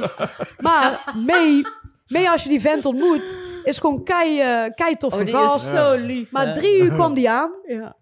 En ik zei, met heel zijn entourage, mooi, dus man. In ieder geval 3 uur kwam die aan. En ik zei van, nou, doe jij je ding. Ik wil in ieder geval zo'n vrouw Chicano shit, wat jij allemaal maakt. En hij ging een tekening maken en om 7 uur was hij pas klaar. Dus, met die tekening? Ja, dus 4 uur later klaar met die tekening. Maar stel je voor dat je zo'n mouwklant bent geweest. En dat je zou zeggen, vind ik niet mooi. Nee, maar ik vond het prachtig. Ik zeg, zet maar gewoon erop. Dus ik ben gaan liggen. En ik heb het denk ik, ik heb... 11 uur lang gelegen. 11 uur lang? Hoe ik het heb gedaan, weet ik ook niet. Maar ik had bijna mijn vlucht gemist. Want ik had eigenlijk 2 afspraken bij hem. En hij zei, als je het volhoudt, dan gaan we gewoon door. Ik zeg, fuck it. Allemaal kapot. Gaan we ervoor. Ja, echt, heb ik 11 uur lang gelegen. Zo. Hey, maar werkte hij niet ook met zo'n Mickey Sharps gewoon? Een Mickey Sharp machine. Daar werkt hij gewoon mee. Zo'n microdaal zo lang geleden, maar het was in ieder geval rotary. Want het deed niet pijn. Het was heel soft. Hij aaide gewoon. Dus daarom was het ook makkelijk vol te houden. Ik weet wel toen, wat jij zei van Breda, dat Brian, die had ze toen volgens mij voor het eerst naar Europa gehad, wat ik weet. Of in ieder geval naar Nederland. Ja. Ja. En toen zaten ze er op die conventie. Maar ze werden dan opgehaald. Want dat was, ik werkte toen de tijd nog voor Nederland. Mm-hmm. En toen werden ze opgehaald. En toen kwamen ze ook bij de shop langs waar ik dan werkte. En dat was IJsselstein. Ja. En ik had echt zoiets van, er komt er denk ik een hele delegatie van de Latino's binnen. Ja, kijk hè, mooi hè. SC, je bent aan het skiën, SC. Ik was op dat moment, was ik een tattooetje aan het zetten. En ook black and grey, wat ik eigenlijk nooit echt doe. En daar ben ik ook niet zo goed in. Dus maar ja, en die José die komt naast me zitten met zijn rolstoeltje. En ik ben zo aan het tatoeëren, dus ik zit zo met hem te praten. Hij zit zo mee te kijken. En ik weet nog dat ik op een gegeven moment had ik zoiets van... Zie op, ik zeg, als je vragen hebt, weet je, over hoe ik dit doe... Ja. Ze mag het rustig zeggen, hè? Ze wil je best helpen. Dan draai je dat echt zoiets van, jongen, wat een mooi. Kijk, hè. En als je later zijn werk te kijken, denk ik, ik had gewoon mijn bek moeten houden. Ja. Heb je wel eens echt met hem gesproken? Ja. Hij stopt het ook een beetje, hè? Ja, maar ik vind het een hele vriendelijke man. Toffe gast. Maar het mooie was, ik werd dan getatoeëerd, maar hij kreeg natuurlijk een beetje, visite. Hij was in de stad Londen dan, dus er kwamen wel kennissen van hem. Maar als hij... Kijk, ik kan gewoon tatoeëren, ouwe hoeren, van alles, telefoon opnemen, maakt niet uit. Dus hij was met mij bezig. En er kwamen een paar mensen met hem een beetje praten. Die wilden op de foto? Ja. Nou, niet per se. Maar die kwamen gewoon echt praten. Waren echt vrienden van hem, denk ik. Dus op een gegeven moment... Hij stopt dan met tatoeëren en neemt helemaal de tijd voor hun. Ja. Dus mijn vader is zo bot en hard, maar hij is altijd eerlijk en recht voor zijn raap. Dus mijn vader zei gelijk van, hé, José, dat is wel mijn dochter die je nou tatoeëert. Ja. Dus jouw vrienden, laat die maar lekker een andere keer komen. Ja. Of in de eigen tijd. Oh, top, zo. Ja. Dus José zo, oh nee, sorry. En ik heb hem lang niet gezien. Daar is niks mee te maken. Gewoon doorwerken. Ja, maar hij is al zo langzaam. Maar snap ik heb je? Hem ook, we hebben toen in Berlijn naast hem gezeten. Ja. En dat doet hij inderdaad over zo'n dingetje, doet hij 10 uur. Ja. Maar dat komt ook omdat iedereen wil met hem op de foto, iedereen wil even... Nou, dat was niet. Wij zaten echt privé achteraf. Dus we waren echt bekenden van hem. Ja, Bas. 10 uur of zo. Dat ben je niet goed. Stoppen met iedereen op de foto. Nee, dat wordt op. Word jij niet herkend op straat zo? Zomaar? Ja, tuurlijk. Nou, eerlijk zeggen. Eerlijk zeggen. Nou ja, nu zeg anders geen dood. Het is natuurlijk het is allemaal in tijden van corona opgenomen. Dus op een gegeven moment... je zit juist op tv je komt niet meer over straat. Oh, zo, ja. Nou, maar het is wel een voordeel. Of je hebt een mondkapje op. Dus niemand... die legt die link of zo, denk ik. Ik weet niet hoe groot jouw mondkapjes zijn. Ja, maar... Christel, om jouw keer toch niet heen. Ik bedoel, dit is one of a kind. Ja. Ik bedoel, dat zie je gelijk. Tenminste, mensen die jou zien. Want ik heb het in de shop ook wel. Ja, we doen een podcast. Christel is er ook bij. Ja, ik zeg dat... Oh ja, we weten allemaal van hoe of wat. Ja, dus, dat vind ik nog steeds iets ongelooflijks hoor. Kijk, ik ben daar ook ingerold via Robert eigenlijk. Ja. Hè? Robert die heeft toen gezegd, nou, ik wil het alleen doen met Hans en Christel. Ja. Als zij ja zeggen, dan doe ik het. Dus ja, toen hebben we ja gezegd. Ja, we zijn gewoon een soort oud vriendenkliekje van... misschien wel 10 jaar geleden, ook 15 jaar geleden. Oké. Ja, leuk. Dus dat was gewoon een vrienden. Maar hoe heb je hun leren kennen dan? Via Institution eigenlijk. Okay. Via Institution. Ik weet wel dat Hans hetzelfde tijd begon als ik. Hans begon al bij Robert en ik begon bij Errol. Dus een beetje de leerlingetjes toen. Ja, leuk. Leuke tijd. Maar het was een leuke tijd. Ja. Hey, en nou zit je dus in Ossendrecht. Ja. Ik wist ook niet van het bestaan af, hoor. Ik dacht echt dat het bij Rotterdam lag, maar het ligt dus echt tegen Belgische grens aan. Belgische grens aan. Bij Roosendaal, zei je? Tussen Berg op Zoom in Antwerpen. Wij zitten eigenlijk heel relaxed van Antwerpen, dus maar een kwartiertje. Dan zit je in Antwerpen centrum. Nou, en Antwerpen is leuk, hè? Dat was natuurlijk de shop van je man. Ja, het was een shop van mijn man. Ja, en ik werkte natuurlijk bij Institution. Toen heb ik nog even bij Blue Hawaii gewerkt. En bij Tony Rock'n'Roll, hè? Bij Tony, Want ik werd weggestuurd bij Institution. Ja, om bepaalde reden. Ik weet het ook niet meer. Maar, zeg eens.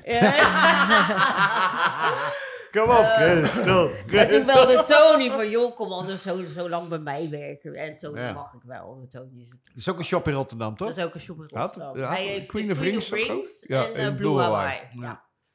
En dus daar heb ik nog een tijdje gezeten. En toen leerde ik Rob kennen. Die werkte daar. Nee, Rob had een eigen shop in Ossendrecht al. Zit er al jaren volgens mij. Ja, 26 jaar nu. Zo. En Hans Pasterik, dus Hansje. Ja, ja, ik zou al de Pasterik. Die heeft ook nog bij hem gewerkt. Ik weet nog dat ik hem leerde kennen. Dat hij die heeft ook bij hem gezeten? Ja, die heeft ook bij hem gezeten. Liep ook altijd een andere jongen mee bij jullie, bij Rob dan. Ik weet niet, een hele oude gozer was dat. Nieuw. Nee, wel. Nee, ik weet niet eens. Hij was geen tatoeëerder, geloof ik. Oh, voor mij ging hij gewoon aan. Gunther. Die doe je, ja. De kok. Dat is Gunther de Kok. Ja, Gunther de Kok. Ja, ja, klopt. Die kwam ik altijd tegen. Die conventie super aardig gozer was dat. Een heel leuk gozer. Die deed wel eens op zaterdagen bij ons werken. Ja, ja, heel leuk. Floor manager. Ja. Oké, dus dan ben je van Hawaii. En toen ben ik daar beland. En gek genoeg had ik daar meteen heel veel werk ook. Dus in Ossendrecht? In Ossendrecht. Ja. Maar mensen, ja, natuurlijk doe je ook heel veel dorpsgenoten. Maar je hebt in principe, mensen komen overal vandaan. Dat is ongelooflijk. Maar jij komt oorspronkelijk uit Rotterdam? Ik kom oorspronkelijk uit Delft. Maar de laatste 15 jaar heb ik in Rotterdam gewoond. En klopt het ook dat je in een punkbandje bent begonnen en dat soort dingen, of niet? Of nee, is dat bullshit? Dat is wel bullshit. Ik weet wel dat ik altijd mee... Ik ging heel veel met Robert-Jan en Leon om. En nu Lene en Bertus van Schorum. En dat waren natuurlijk echt oude punkers. Dus wij zaten wel een beetje in dat wereldje, ja. Die zijn ook als een malle gegroeid toen, hè? Die zijn als een malle gegroeid. En nu zag ik ook weer dat ze op tournee waren in New York. En volle zalen. En dat is wel echt geweldig. Dat is kicken. Ja, dat is heel... We hebben toen... ik ben er vanaf het begin af aan bij geweest. En dat is wel leuk dat iemand van zijn passie... Ja, die heeft dit bereikt gewoon. Ja. Want Leen was met de baard, hè? Ja, Leen was met de baard, ja. En wat ze heette eigenlijk? Leon en Robert-Jan. Ja. Zo ken ik ze. Ja, want ik heb ze leren kennen op conventies. Ja, Leen en Bertus. Dus ik mocht gelijk... ik heb een eeuwig verbod in Breda. In dat hotel, dus dan maar door. Ja, serieus, nee. Nee, die hebben... Ja, serieus. Ja. Ja, dan gingen we s'nachts bowlen met die jongens. Met ijs, met flessen en met weet ik het allemaal door die dingen. Toen gingen we het zwembad in, openbreken. Toen waren we dus... heftig. Stond er een jochie van 25 daar aan de kant. Jullie moeten eruit. Dat is een feestje. Zo. Tegen 40 tatoeëerders. Nou goed, dat was echt leuk. Maar, die was het te waard? Was het allemaal waard? Maar die jongens die zijn toen... toen kregen ze Scumbash, hè? Gingen ze doen toen, geloof ik? Scumbash is een beetje punkfestival. Ik ben 3 keer geweest nog. Superleuk. Ja, ben ik ook geweest. Doen ze dat nog steeds? Of? Nee, voor mij is het op een gegeven moment... De laatste keer was in de onderzeebootloods of zo. De laatste keer ben ik niet geweest. Hij hijgt gewoon hoor, maar hij hijgt door dat ding heen. Ja, maar niet. Pissen en de trap op. Nee, de laatste keer was... Wat ik ervan begreep, was het niet zo succesvol als de eerste keren. En hebben ze het even op een hold gezet of zo. Maar ik geloof wel dat er weer iets ging gebeuren. Ja, ja. Als ze slim zijn, doen ze dat. Ja, ik bedoel, dat is ook maar ze zijn toch ook op een gegeven moment naar Japan gingen ze? Ja. En ik weet allemaal niet. Naar Vietnam, weet ik veel waar ze allemaal, de Filipijnen. En volle zalen, hè, allemaal. Ja. En dat is wel leuk. Dan zie je allemaal, daar hebben we het eigenlijk weer niet over tatoeëren. Ja, maakt niet uit. Nee, maar Andy, jij weet overal van alles af eigenlijk, hè? Ja. Hij is goed up-to-date. Als je een halve meijer bent, weet je wel, dan weet je onderhand. Dan weet je dat wel. Ja, dat ken je wel. Daarom doen we die podcast en nou over 2 jaar. Een oldschool nou, hè? Ja. Nee, maar die jongen, echt leuke jongens. En dan hadden ze pas dus, en dat vond ik wel mooi, ze waren dus op tournee in New York, waar ze in een hupplepuphal aan het optreden, heel volle zaal, met allemaal, deze allemaal kapsels op het podium. Oh ja. En dus zoals het aanhangbord, of het bord van, Schorum is op tournee. Ja. En daaronder stond vrijdag voor Metallica. Weet je wel, die trad daar ook in dezelfde zaal. Dan denk je ook van, daar staat mijn naam op hetzelfde bord als Metallica. Ja, dat is vind ik wel. Ja, maar die jongens zat op een gegeven moment ook bij De Wereld Draait Door. Bij De Wereld Draait Door. Ze hebben een hele avond gemaakt. Ik heb een documentaire. Ja, een documentaire boek. Maar ik weet dat ze ook een keer bij De Wereld Draait Door hebben ze een hele avond voor zichzelf gehad. Of tenminste een paar uur. En dan mochten ze allemaal dingen die hun leuk vonden van tv, muziek, mochten ze uitzenden. Maar er komen ook echt, wat er op de deur staat, je komt ook echt geen vrouwen binnen. Hè? Nee, er komt absoluut geen vrouw binnen. En ik woonde er vlakbij en ik liep wel eens langs. Maar nee, niemand kwam binnen. Binnenweg... Ja, binnenweg. Binnenweg, ja. Nieuwe binnenweg. Nieuwe binnenweg. Ja. Dat was hem. Ja. Ja. En daar hebben ze nu ook een school, hè? Schooltje. Ja, dat is die oude zaak. Dat is de oude zaak. Aan de overkant. En aan de overkant, dat is de nieuwe shop geworden, zeg maar. Ja. Maar ja, dan is het op een gegeven moment heb je dat zelf toch niet meer in de hand als je zo hard gaat, of wel? Ik bedoel... Ja, ik sta er wel eens verbaasd van hoe makkelijk ze dat doen. Ja, ik weet het niet, maar ze zijn gewoon echt zichzelf. Hè? Ik ken ze niet anders. Als... Het is nog steeds rock and roll, hè? Het is gewoon rock and roll. Dat is echt niet te geloven. Ze zijn alleen nu wel, ze drinken niet meer en ze zijn vegan geworden. Hij stoort. Hij stoort hij. Vegan, het stoort bij ons. Ja, vegan. Zijn jullie anti-vegan ook? Ja, ik ben anti-vegan, hoor. Erg of niet? Ben jij vegan? Ja. Wat? Ja, nou, Dickie de Wit, die zegt... Dickie de Wit, die zei mooi. Hij zei, wat denk je? Dat er mayonaise in zit of zo? Weet je wel? Oké, fairtrade dan. Ja, nog even. Ah, dat jij toch ook niet? Jij bent toch ook niet van de vegan? Ja, tuurlijk wel. Nee, jij dan? Wat op, man. Tuurlijk. Ja, nee, ja. Nee, dat is tegenwoordig een dingetje. Vroeger werd tattoos geassocieerd met rock and roll. Over 10 jaar is het weer wel anders, snap je? Alles op waterbasis. Ja, dat is het nou al bijna. Ja, dat is het al bijna, ja. Ja, de tatoeëerder is niet de tatoeëerder meer, denk ik. Hè, maar dat is toch echt jammer, weet je. Die schifting van hoe het vroeger was en nu was. Echt, ik moet daar echt aan wennen. Daarom, moet ik ook aan wennen. Jij tatoeëert ook al... Ook zo, 13 jaar. Ja, 13, 14 jaar. Nou, hoe fijn was dat? Oké, het was wel... Ik moet zeggen, nou vind ik het ook nog steeds wel fijn. Wat ik net al zei, dat ik mijn eigen... Hè, daar die luxe heb, dat iedereen zegt... Nou, doe maar wat jij wil. Wordt toch wel mooi. Maar vroeger was het gewoon zo... Boekje kijken. Doe dit maar. Doe dan maar. Ja. Is ook wel makkelijk, maar dat was anders dan nu. Nu is het zo bijvoorbeeld, vind ik dan... Nieuwe generatie... hier, telefoontje... Sleeve van bijvoorbeeld... Zeg je ook, kom maar naar de tattoo salon? Zeg je dat ook? Nee, salon. Kom maar naar de shop. Geen salon. Ik zeg nooit artist. Nee, dat is of dit of dat, fuck af. Nee, maar dat ze dan telefoontje en gewoon hyperrealistische tato. Ja, zet maar. Ja. Doe maar. Weet je wel? Oké, maar dat is ook even snel. Wij hebben ook met die klanten, dat is ook veel met het realistische. Ja. Dus van weet je, ik wil een hele sleeve.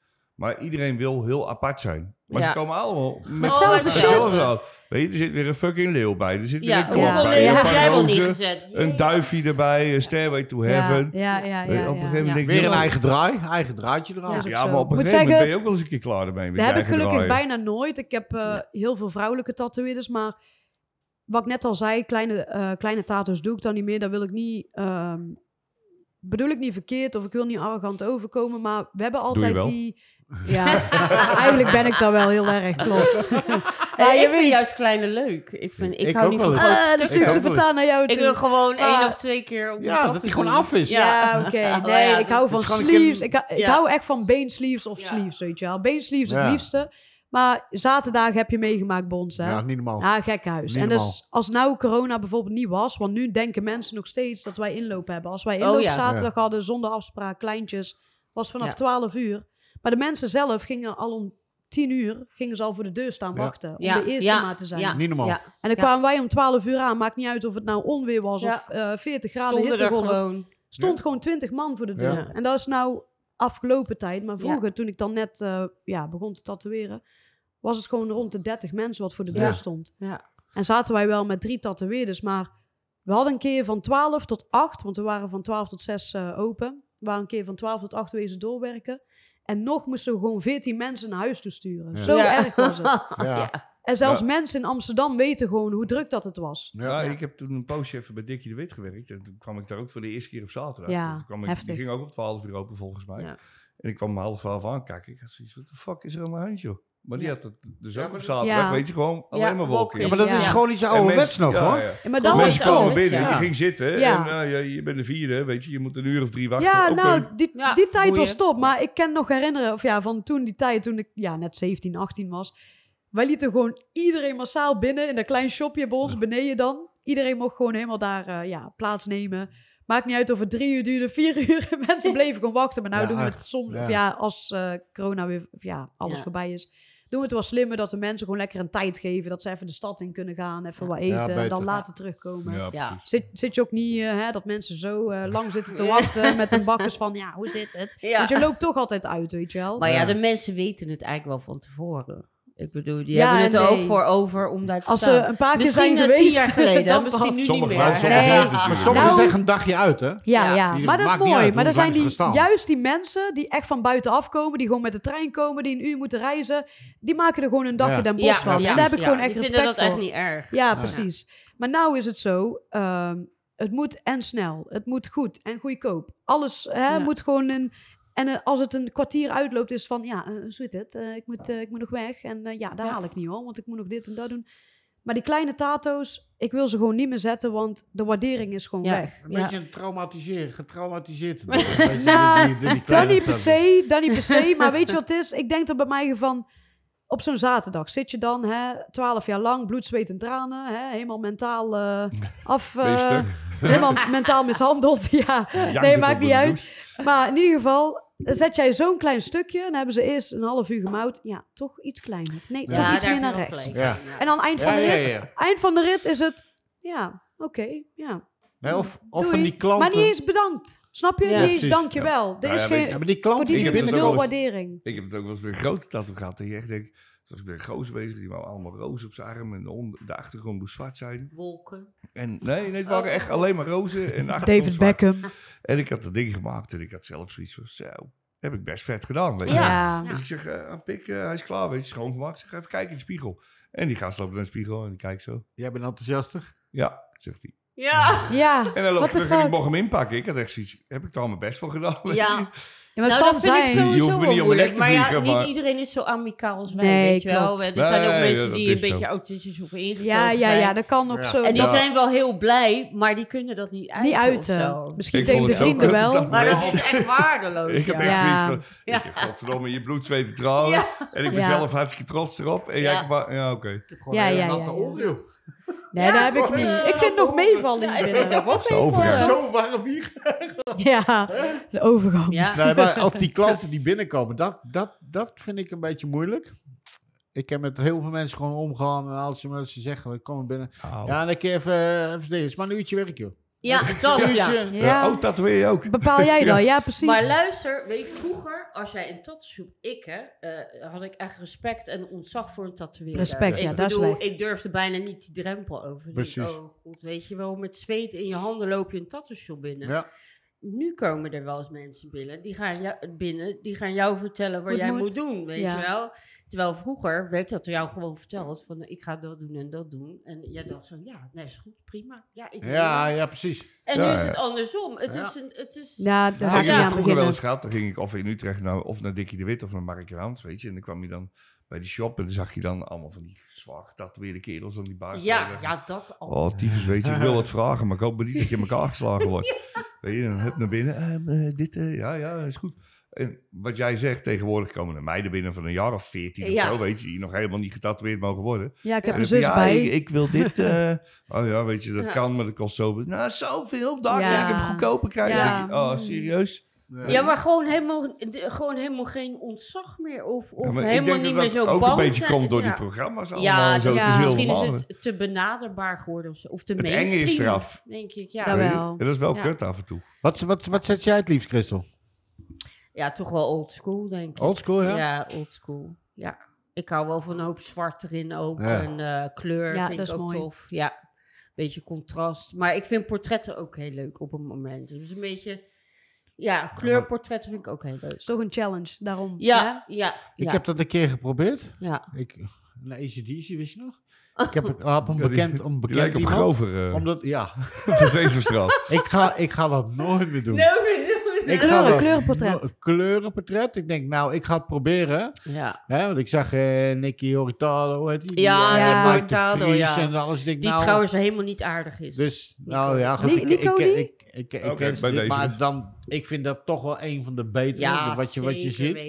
Dus ik denk, weet je, ik ga het proberen. Ik denk, hun hebben het ook. Dus ik zet maar heel veel kleuren hier ook. Weet je wel, heel veel potjes. En ik ben begonnen. Dat was op Koen. Weet je wel, die AC/DC. Maar ben je niet tevreden erover? Niet tevreden? Het leek kwijt, die van AC/DC. Ja, Engels Jong was het. Met Down. Ja. Ah, nee. Ja, maar was diegene wel blij? Nou, ook niet. Oh. Nou, nee. Nou, weet je wat mijn geluk was? Dat ik er niet AC/DC op gezet had. Weet je wel? Dus het hoefde niet te zijn. Oh, nee, dit was gewoon de gitarist van de coverband van AC/DC. Ja. Maar hij leek er een beetje op. Toen heb ik ook gezegd... Nooit meer. Maar nou, goed, ik heb ook gezegd, die tattoo is gratis, maar ik wil het gewoon proberen.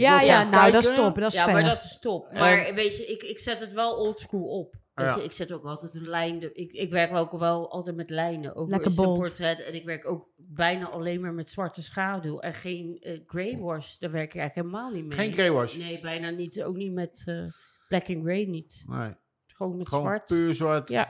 En dan is wel gedurfd. Ja. Ja. Maar ik werk ook... Ik weet niet of dat ermee te maken... Ik werk ook alleen maar met coilmachines nog. Alleen coil? Ja, ik werk alleen met coilmachines. Ik lijn alleen. Ik kan niet met rotary. Kan ik niet meer lijnen. Zeker ken ik niet. Lijnen. Nou, we hebben het natuurlijk met die podcast hebben we het erover. En heel veel mensen die zijn toch overgestapt op rotary.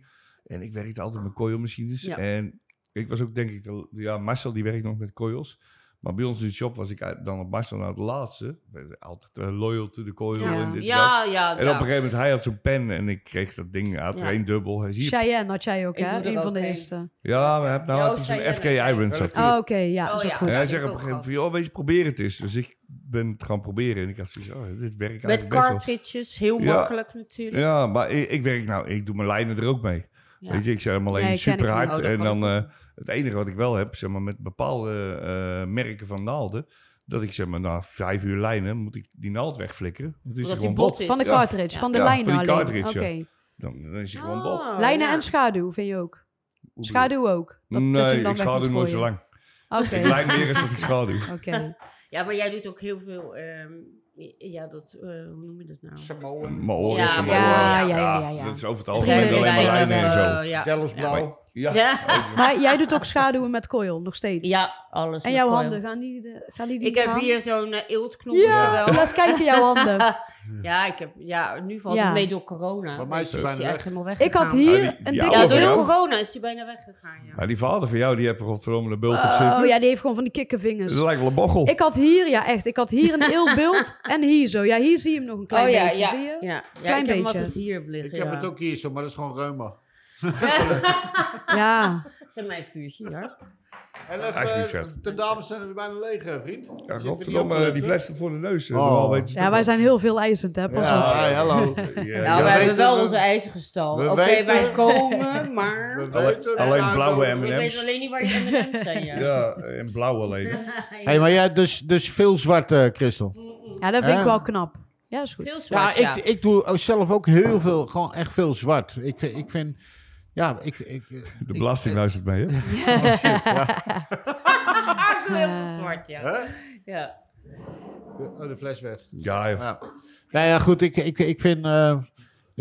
wat een beetje met dat bloed kun je ook nog eens een keer mee schaduwen. Ja. Heb je dat niet? Dat je denkt... Ik dop hem toch in dat klopt, maar om uit... Waar verdunnen jullie mee dan? Van dingen, zo heet dat nou. Pantera. Hebben we nou. Oh, okay. Maar dat is zo'n grey wash, die koop je gewoon zo. Ja, Pantera gewoon eigenlijk gedestilleerd water.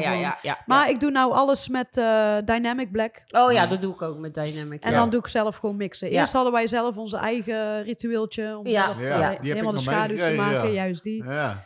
Maar, en Amar zegt, vodka. Vodka doet door. Doet hij vodka? Bepaald merk doet vodka door, ja. Ja. Oh, dan ga ik nemen. Ja. Ik moet zeggen, ooit... Nou? Ja. Ik heb de tijd nog meegemaakt van tribals zetten. Hè? Heb jij ook nog tribals moeten zetten? Net. Ik had ooit een zwart. Ik weet begot niet meer wat het was. Maar dat was van mijn vader natuurlijk. Maar zelf gemaakt. Waarschijnlijk Talens of zo. Niet te vertrouwen. Super giftig. Ja. Nee, maar ik weet niet. Als ik het in een potje deed, was het net...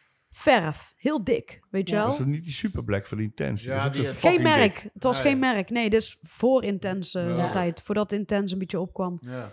En die, tribals waren gewoon pik en pik zwart. Ja. Maar ik weet begot niet meer wat dat was. Maar toen was ik nog zo jong, daar stond ik niet bij stil. Ja, maar toen zaten er ook nog zware metalen in waarschijnlijk. Zal best. Het zat er altijd. Maar het was, ik weet wel dat wij toen de tijd, had die flessen Talens. Die waren ook heel zwaar. Mixen. Ja, en dan in een pannetje, weet je, dan moest je hem koken, weet je. Dan haalde je een bepaalde... Maar dat was ook fucking zwart. Een goede tip die ik van iemand kreeg, en ik hoop niet dat...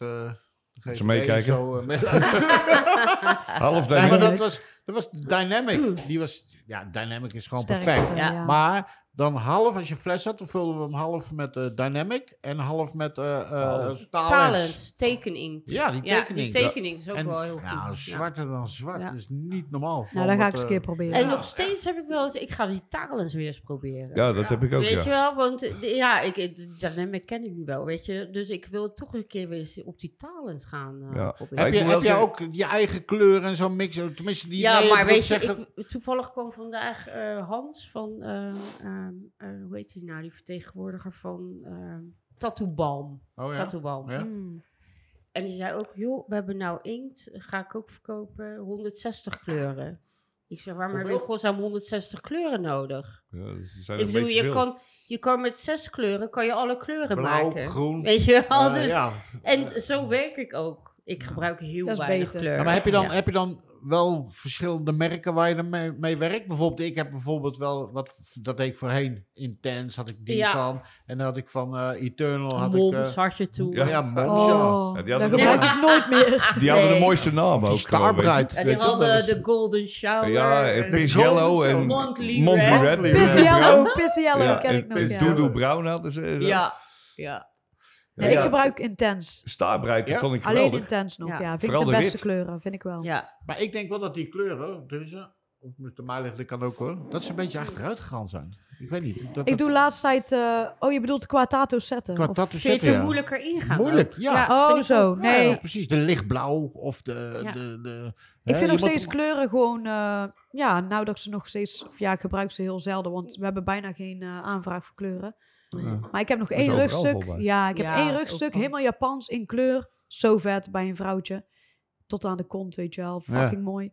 Maar die moet ik nog afmaken, maar helemaal vol met kleur. En ik doe het bijna nooit met Intense. En dat is eigenlijk mijn enige klant nog met kleur. Ja. Want ik zet heel graag kleur, alleen... Ja. Er is weinig vraag. Het wordt niet meer gevraagd. Maar ik merk geen verschil. Ja. Ik merk ook nog... Ja, vind jij dat vernieuwd is dan? Ik vind, ja, anders. Maar ik weet niet hoe dat...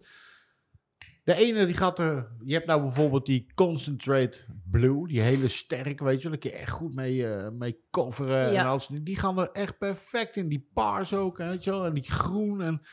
Ja, ik werk nou alleen met Solid inkt. Ja, die was ook heel goed. Ja? Ja, ik weet dat volgens mij... Ik weet niet of het precies is. 15 jaar geleden of zo.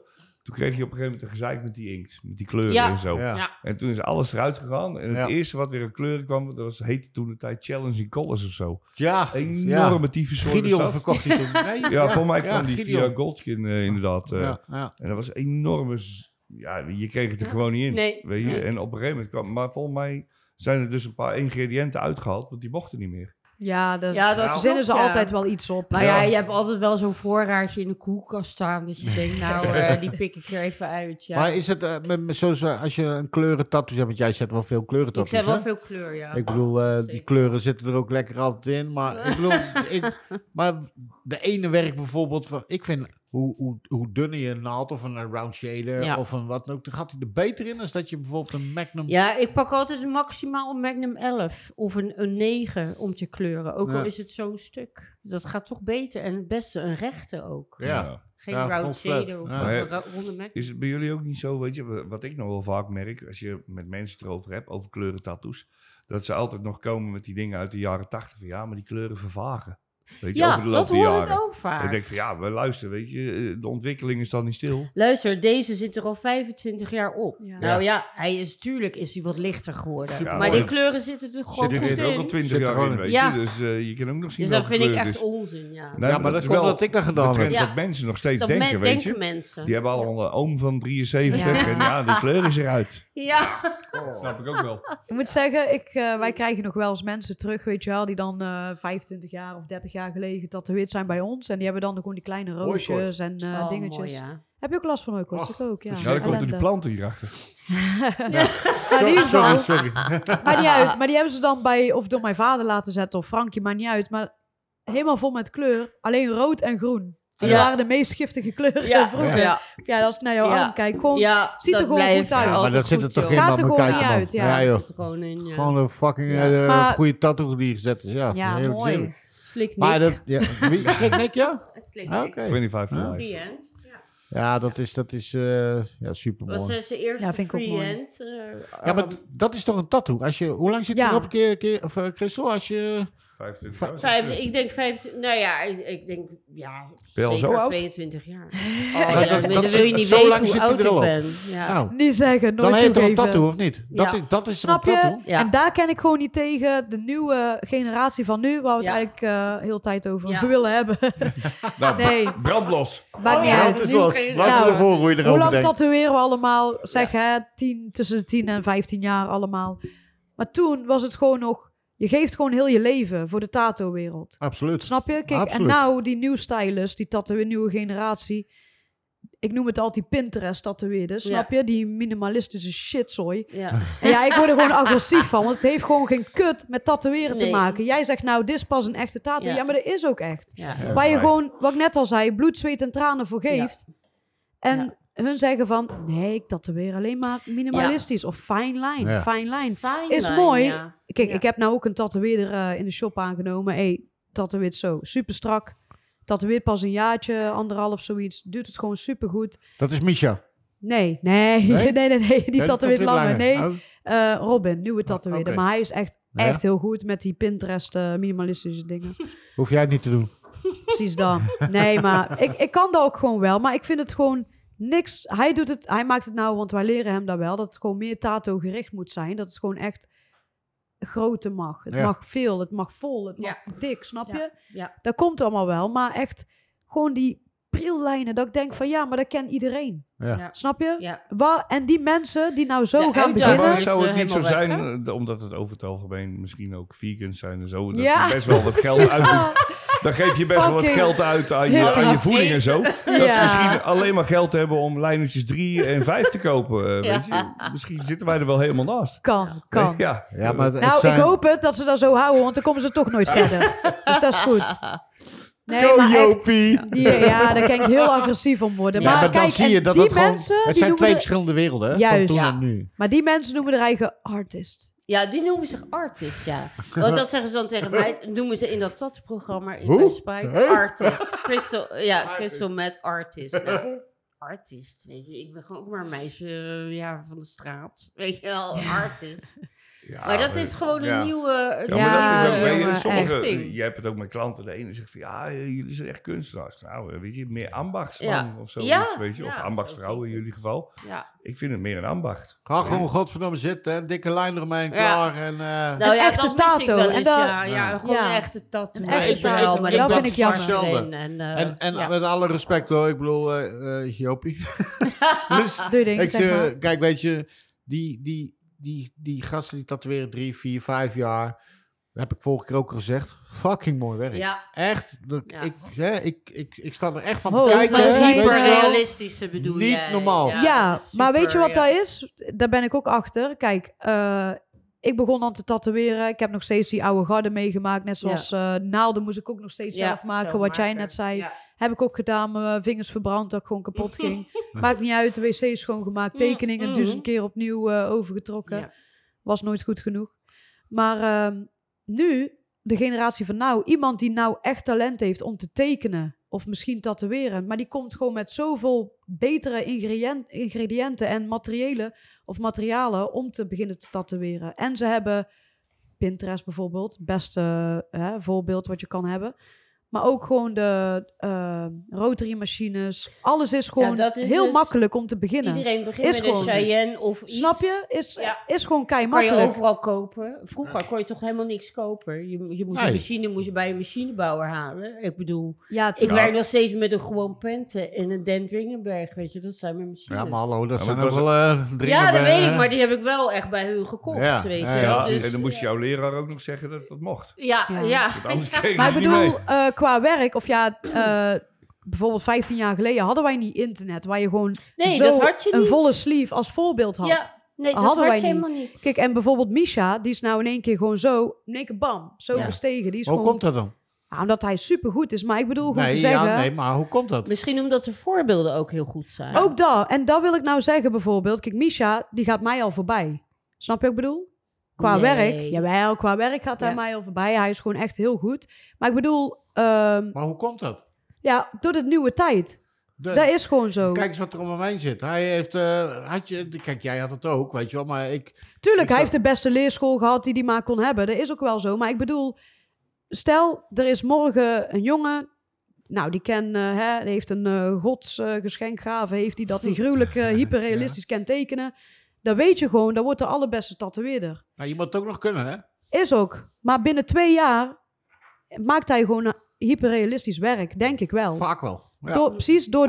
Ja. Door de ingrediënten die er nou gewoon zijn voor hem. Om mee te maken. Daarom wil je ook iemand opleiden. Omdat je echt... Is ook, maar dat hadden wij vroeger bijvoorbeeld niet. We hebben echt die oldschool dingen hebben wij moeten doen. Maar dat maakt niet uit, want tuurlijk, als iemand echt talent heeft, dan gun ik het diegene. Maar dan tegenover wat ik net al zei, die minimalistische bende, dan vind ik dan, dat mag lekker wegblijven. Wat ik vind, weet je, het is ook altijd wel een beetje... Dat is hetzelfde met mode en muziek en alles, weet je. Het is wat op dat moment hip wordt gevonden of zo, weet je. Ja, je hebt die tatoeëerwereld. Het is wel echt de hype toen van wij begonnen, weet je, toen waren er op een gegeven moment 1 of 2 tatoeëerders en iedereen had zoiets, wow, dat is te gek. Ja. Maar 3 jaar later waren er weer 2 anderen. Ja, ja, ja. En zo het wordt alleen maar beter. Ik ben brand mijn hand bijna eraf, vriend. Ja, kan jij wel hebben. Of dat je er wat mee doet met die hand. Nee, maar dat kijk, is ook. Het is als je uit een... Als je echt een shop komt, hè, dan heb ik het er ook over institution, dan heb ik het over gyms, tattoo studio, en je weet van hoe het is. Kijk, voor mij zijn het nog steeds goden. Weet je wel? Ja, nog zeker. Dat blijft. Als ik kijk bij je vader bijvoorbeeld. Nog steeds, weet je wel. Ik ben hem ook super dankbaar dat hij mij die kans heeft gegeven. En ik heb er zoveel geleerd. Maar moet je eens kijken wat die mensen hebben moeten doen om hun machines te krijgen. En weten wat er nu is, hè? Ja, zo makkelijk. Maar daar hebben we allemaal te danken aan de oude... Ja, want die hebben de weg vrijgemaakt. Ja, maar daarom krijg je ook, weet je, dat is ook een beetje het doel van deze podcast geweest toen we ermee begonnen. Het is ook gewoon dat die hele nieuwe generatie, als je dan namen noemt zoals een Darko of een Rinto of weet ik veel wat... Ze weten niet eens wie het zijn. Weet je? En dat vind ik wel heel erg. Dat vind ik echt erg. Dat is toch erg voor woorden. Waar het in ieder geval... Kijk, dat je niet alles weet of zo, weet je. Maar je moet een Darko, een Rinto, een Henk Siefman... Je moet ze kennen. Ja, natuurlijk, weet je. Natuurlijk. Want je zit wel... Een Jarno, en die moet je ook kennen. Ik zeg altijd sommige mensen... En die moet je ook kennen. Ja, sowieso, zeker te weten. Van de bar. Nee, maar als iemand bij ons komt... Of ik praat gewoon zomaar met iemand, weet je wel... En die zegt van... Oh ja, ik ben ook... maar dan weten ze niet dat ik van Jimmy ben, bijvoorbeeld. Hè? Ja. Iemand die begint met tatoeëren en dan praat ik daarmee en zegt van... Oh ja, leuk. En ik ken toevallig ook Tattoo Jimmy, zegt dan. Zeggen ze, nee, die ken ik niet. Ja, dat is gewoon flut. Toch niet? Dat kan toch niet? Nee, is kansloze tatoeëren. Niet omdat het mijn vader is, maar is gewoon een begrip in tatoeëren. Ik heb echt hetgene waar we het straks over hadden. Het kwam op Chris Detmer uit natuurlijk. Ja. En ik kocht toen de tijd, elke conventie kwam ik met zoveel boeken thuis. Ja, ja. En ik heb die nog allemaal in de shop staan, weet je. En dan zit er Rinto ertussen en Chris Detmer. En weet ik veel wat er allemaal tussen zit, weet je. Er zit echt van Ekkel en al die shit. Ekkel, ja, is ook tof. Dat is echt jouw stijl voor mij, Ekkel. Ja, Ekkel Funkel. Ik ben er nu weer een beetje van af, want ik vind nou dat echte bold, vind ik weer tof of zo. Maar ik heb ook een periode met een dramatisch van Ekkel. Er komen er gasten. Ja, ik weet niet wie dat zijn. Ja. Ja, hoe dan, weet je? Ja, dat vind ik ook. Ik heb op een gegeven moment, weet ik voor hoe lang heb ik vorige podcast hebben we het ook eens over gehad. Toen ben ik met Jimmy's wil werken, weet je wel? Ja. Via Joost, ik zeg alsjeblieft, laat me daar werken. Ik wil daar gewoon werken. Ja. Dat is hetzelfde als een dragon tattoo. Een ding, als je wil bij Ori werken,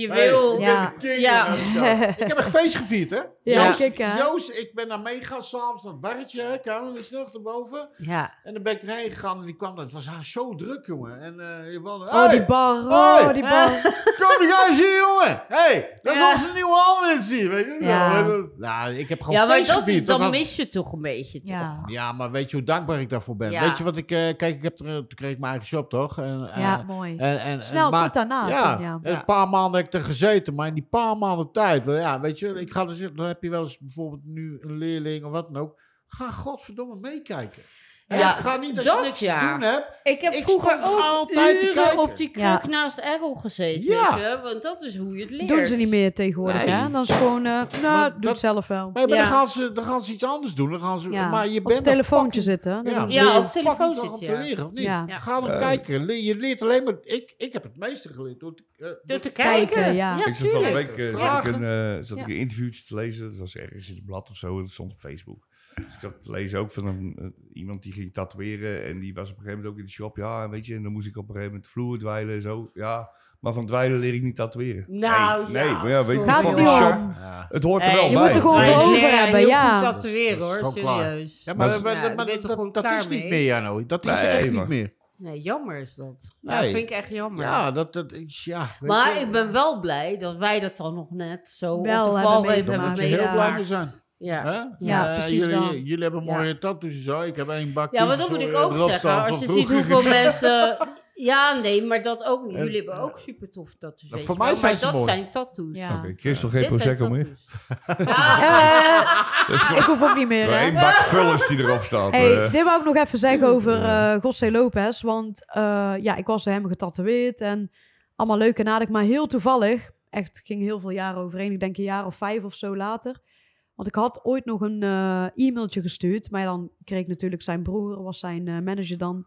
Dus ik zei van, luister, ik wil echt een keer bij jullie werken. Ik werk gewoon voor niks. Al is het maar een week, ik kom gewoon over. Maakt niet uit waar naartoe. Super tof. Doe ik gewoon voor niks. Maar ook al, ik hoef niet eens te tatoeëren. Al is het maar gaan kijken. Dat had ik al gezegd, ja. Dus we zijn nou going to changes en dit en dat, weet je wel. Er zijn heel veel veranderingen. We laten jou nog wel iets weten. Nooit meer iets gehoord, maar maakt niet uit. Dat had ik ergens ook wel verwacht, want God weet hoeveel aanvragen hun hebben. Ja. Maar op een gegeven moment... Een aangetrouwde neef van mij, die belt mij. Die zegt van, hey, die wou altijd wel getatoeëerd worden. Hij zegt, luister, ik heb nou een cadeau van iemand gekregen... dat ik getatoeëerd word door een Mexicaanse tatoeëer. Dus ik dacht van, oké, whatever. Maakt niet uit. Dus ik zeg, luister, als het een goeie is, dan is het toch goed. Ik zeg, wie is het eigenlijk? En ik dacht van, het zal toch niet dat José Lopez is. Hij zei, José Lopez, ken je die? Ik zeg, wat? Ik zeg, tuurlijk, dat is mijn idool, weet je wel. Maar hij woont in Spanje. Dus op een gegeven moment, hij liet José Lopez overkomen.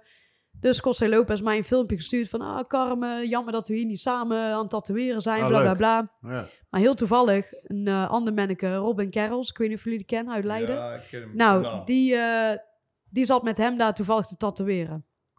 Dus op een gegeven moment... Ik was bij mijn nichtje dan.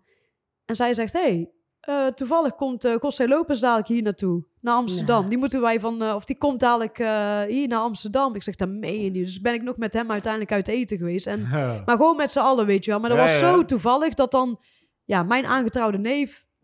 door hem weer getatoeëerd wordt. Maar dat is gewoon mooi. Hoe klein is de wereld dan? En dan mijn idool. Maar ik zat een beetje met hem te ouwehoeren.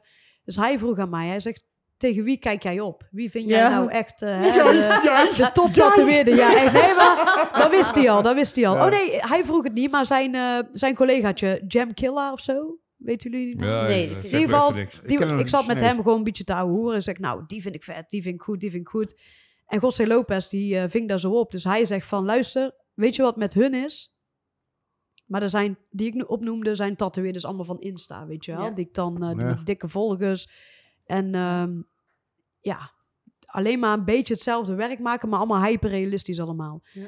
Dus José Lopez, die ving erop en die zei tegen mij, hij zegt, luister, die mensen, waar heb je er nou aan als je alleen maar bijvoorbeeld een portret plakt en precies zo maakt en zo kopie foto-achtig maakt. Gewoon. Terwijl, ja, precies dat. Ja. Terwijl je dan, het is gewoon plakken, tatoeëren, kopiëren, betalen en doei. Weet je wel? Hij zo, wat heb je er nou aan? Hij zo, wat laat jij dan achter bij jouw klant? Ja, maar wat moet je anders met een portret dan? Nee, maar hij bedoelt gewoon, er zit gewoon niks van je eigen bij. Ja. En dat vond ik wel heel mooi wat hij zei. Hij zo, want Waar is dat dan gebleven? Dat jij gewoon die band met jouw klant dan bijvoorbeeld opbouwt. En snap wat je bedoelt. Het is gewoon fabriek. Maar dat bedoelde hij. Als je daar bijvoorbeeld een Chicano-script onder zet, dan is het wel weer tof. Ja, hè? Dat kunnen, maar dat hoe kunnen hun wel. Maar dat kunnen de realistische tattoos kunnen geen lijnen maken. Nee, maar je herkent toch gelijk een Lopez-stuk. Cat van die niet. En alles. Nee, die kunnen geen script maken of zo. Dat kan die Cat van die hele trillerige shit. Maar maakt niet uit. Maar José Lopez, hij zegt van, dit is geen... Van hem herken je gewoon gelijk werk van dat is van hem. Ja. Kijk, ik wil mij niet vergelijken met hem, maar je ziet van mij, die krullerige shit en tierenlatijn, dat is van mij. Echt, ja, maar die dan heb je je ding bereikt. Ja, dat en mensen, hoe hij dat zei, mensen je onderscheidt voor dat. Dat en dat vond ik mooi van hem. Die leken zijn, jouw stijl herkennen. Juist. En dan doe je het in mijn ogen goed. Ja, ja, precies dan. Dan doe je het echt goed. Maar hij zei het op zo'n mooie manier. Hij zegt dan van... Ja, waar heb je dan al die tijd? Dat is gewoon, in mijn ogen, zei hij, is het gewoon tijdverspilling. Als jij niks bij jouw klant eigenlijk achterlaat. Ja. Dus je bent gewoon een copycat eigenlijk.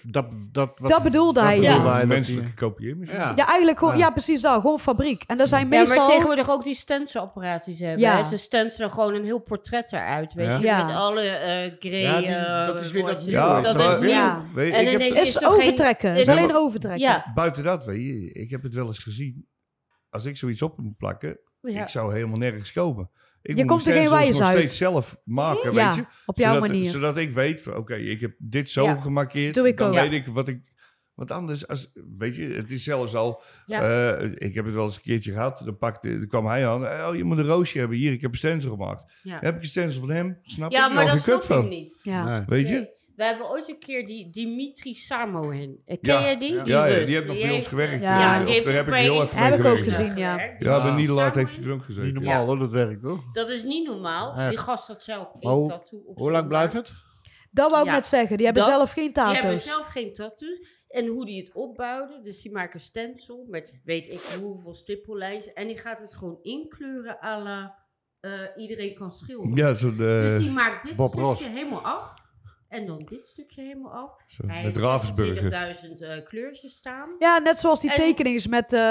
die letter 2, moet daarin. Ja, er is totaal geen creativiteit. En iedereen loopt met die gozer weg. Juist, en dat is wat die José Lopez bedoelde. Van de wereld, dan denk ik. Nou, vakje voor vakje, ja. Ik vind gewoon waar we het net over hadden. Dat is echt wel een heel belangrijk punt, vind ik. Dat je echt je eigen stijl echt een beetje eraan moet kijken. Je kan best wel wat uitprinten. Weet je, dat is helemaal geen probleem. Maar als ik bijvoorbeeld een roos heb... en ik heb bijvoorbeeld een roos... een fotoroos heb ik gewoon gepakt. Ja. En dan maak ik een lijntekening van. Roos. Ja, en dan maak ik een lijntekening van. Die pak ik. Soms pak ik nog eens een roos. Want ik ga die roos er niet bij pakken. Ik ga hem op mijn eigen gevoel. Dus dan ga je hem inschaduwen. Hij zal misschien niet altijd kloppen. Ja. Qua schaduw. Dat maar het is jouw eigen ding. Als het mooi is, is het mooi. Ja. Toch? En mensen... Wie ziet... Kijk... Als je elke tattoo heel technisch moet gaan bekijken... Ik denk dat er maar weinig overblijft. Ja. Nou, maar wat jij net zei trouwens... Dan is iedere tatoeëerder gewoon kut. Als je alles gewoon helemaal op het puntje precies gaat... Het is hetzelfde met je vader waar we het over hebben. Je pakt een paar lijnen. Mensen die komen in vertrouwen, die weten wat je maakt. Hè? En wat je kan verwachten. Wat je kan verwachten, inderdaad. Dus die pakken stift, die zitten daar. Ja, dan kun je wel zeggen, ik zeg met een stuk die ik wel eens eraf toe opteken, met een barok of weet ik veel. Ja, dan kun je wel gaan kijken. Maar je zal er toch niet uitkomen. Nee, doe je ding. Je weet wat ik mooi vind, klaar. Dat heb ik het liefst. Ja. Weet je? Ja. En dan ga je ergens zitten en dan er staan een paar lijnen op gewoon. En dan ga je... En dan pak je met je machine, dan zet ik daar een lijn, dan zet ik daar een lijn, dan zet ik daar een lijn. Je weet je eigen, je ontwerp, je weet precies. Soms heb ik ook dat ik de helft er bijna niet eens opteken, maar gewoon met tatoeëren verzin, weet je wel. Ja. Dat maakt het je eigen dingetje. Nou, dat is denk ik heel erg belangrijk, want je ziet...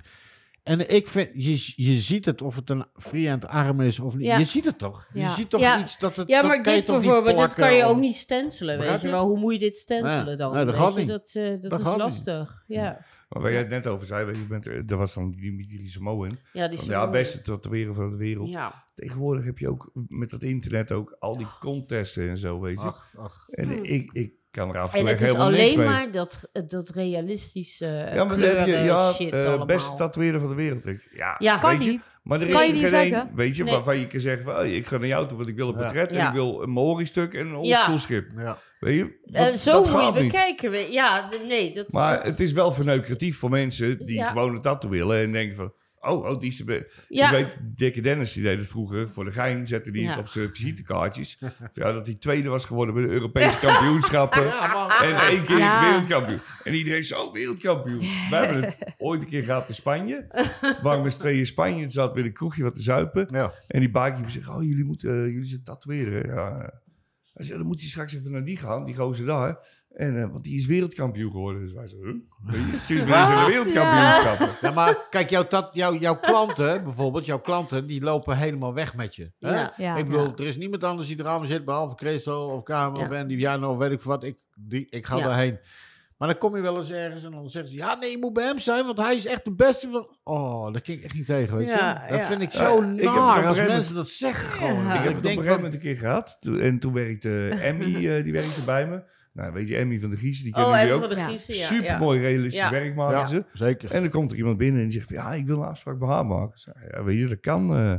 Ja, want ik zeg, wat wil je hebben dan? En toen liet hij een foto zien van Stampetje, van Bambi. Oh ja dat is snap je? Ja, maar zij maken echt super mooie tattoos. Ja, dat was gewoon een belediging voor haar. Nee, maar dan moet je naar Carmen. Ja, precies. Ja. Nee, dat is... Nee, maar weet je, het is gewoon waar we het ook over hadden. Heel veel van die mensen die realistisch doen, zijn weer niet zo denderend met de lijnen. Nee. Die zijn niet denderend met de lijnen. Nee, dus als er iemand is die fucking mooi portretwerk maakt, dan moet je er niet heen gaan. Ja, maar er zitten geen lijnen in. Nee, geen lijnen. Het zijn alleen maar blotlines wat ze maken. En als een echte lijn... Ja, er zit geen lijn in. Nee, maar die willen ze ook niet. Nee, maar ze willen het ook niet. Weet je waar jullie het over hadden? Dat mensen af en toe over de huiswerk eens even moeten doen. Ja. Weet je van, joh, tuurlijk. Het kan best zijn dat jij supermooi tatoeëert in die stijl. Maar dan hoef ik niet met een andere stijl bij jou te komen. Nee, precies. Dan zou ik het wel doen, maar... Ja, precies dat, over de research. Kijk, ik vind vooral, wat ik bedoel met research ook... Ja, ook goed onderzoeken wat jouw tatoeëerder bijvoorbeeld het liefst doet. Kijk op Insta, vind ik leuk, een keer wat posten. Ja. Maar dat is niet mijn... hoe moet ik het zeggen? Ik doe dat niet om werk te vangen, snap je? Ja. Want ik krijg natuurlijk duizenden berichten allemaal. Ja. Hey, wat kost een beenslief? Ja, daar kan ik niet op antwoorden, snap je? Omdat ik toevallig even 10 beensliefs achter elkaar heb gezet. Nee, maar... kut, dat wou ik ook weer zeggen. Fucking Prosecco.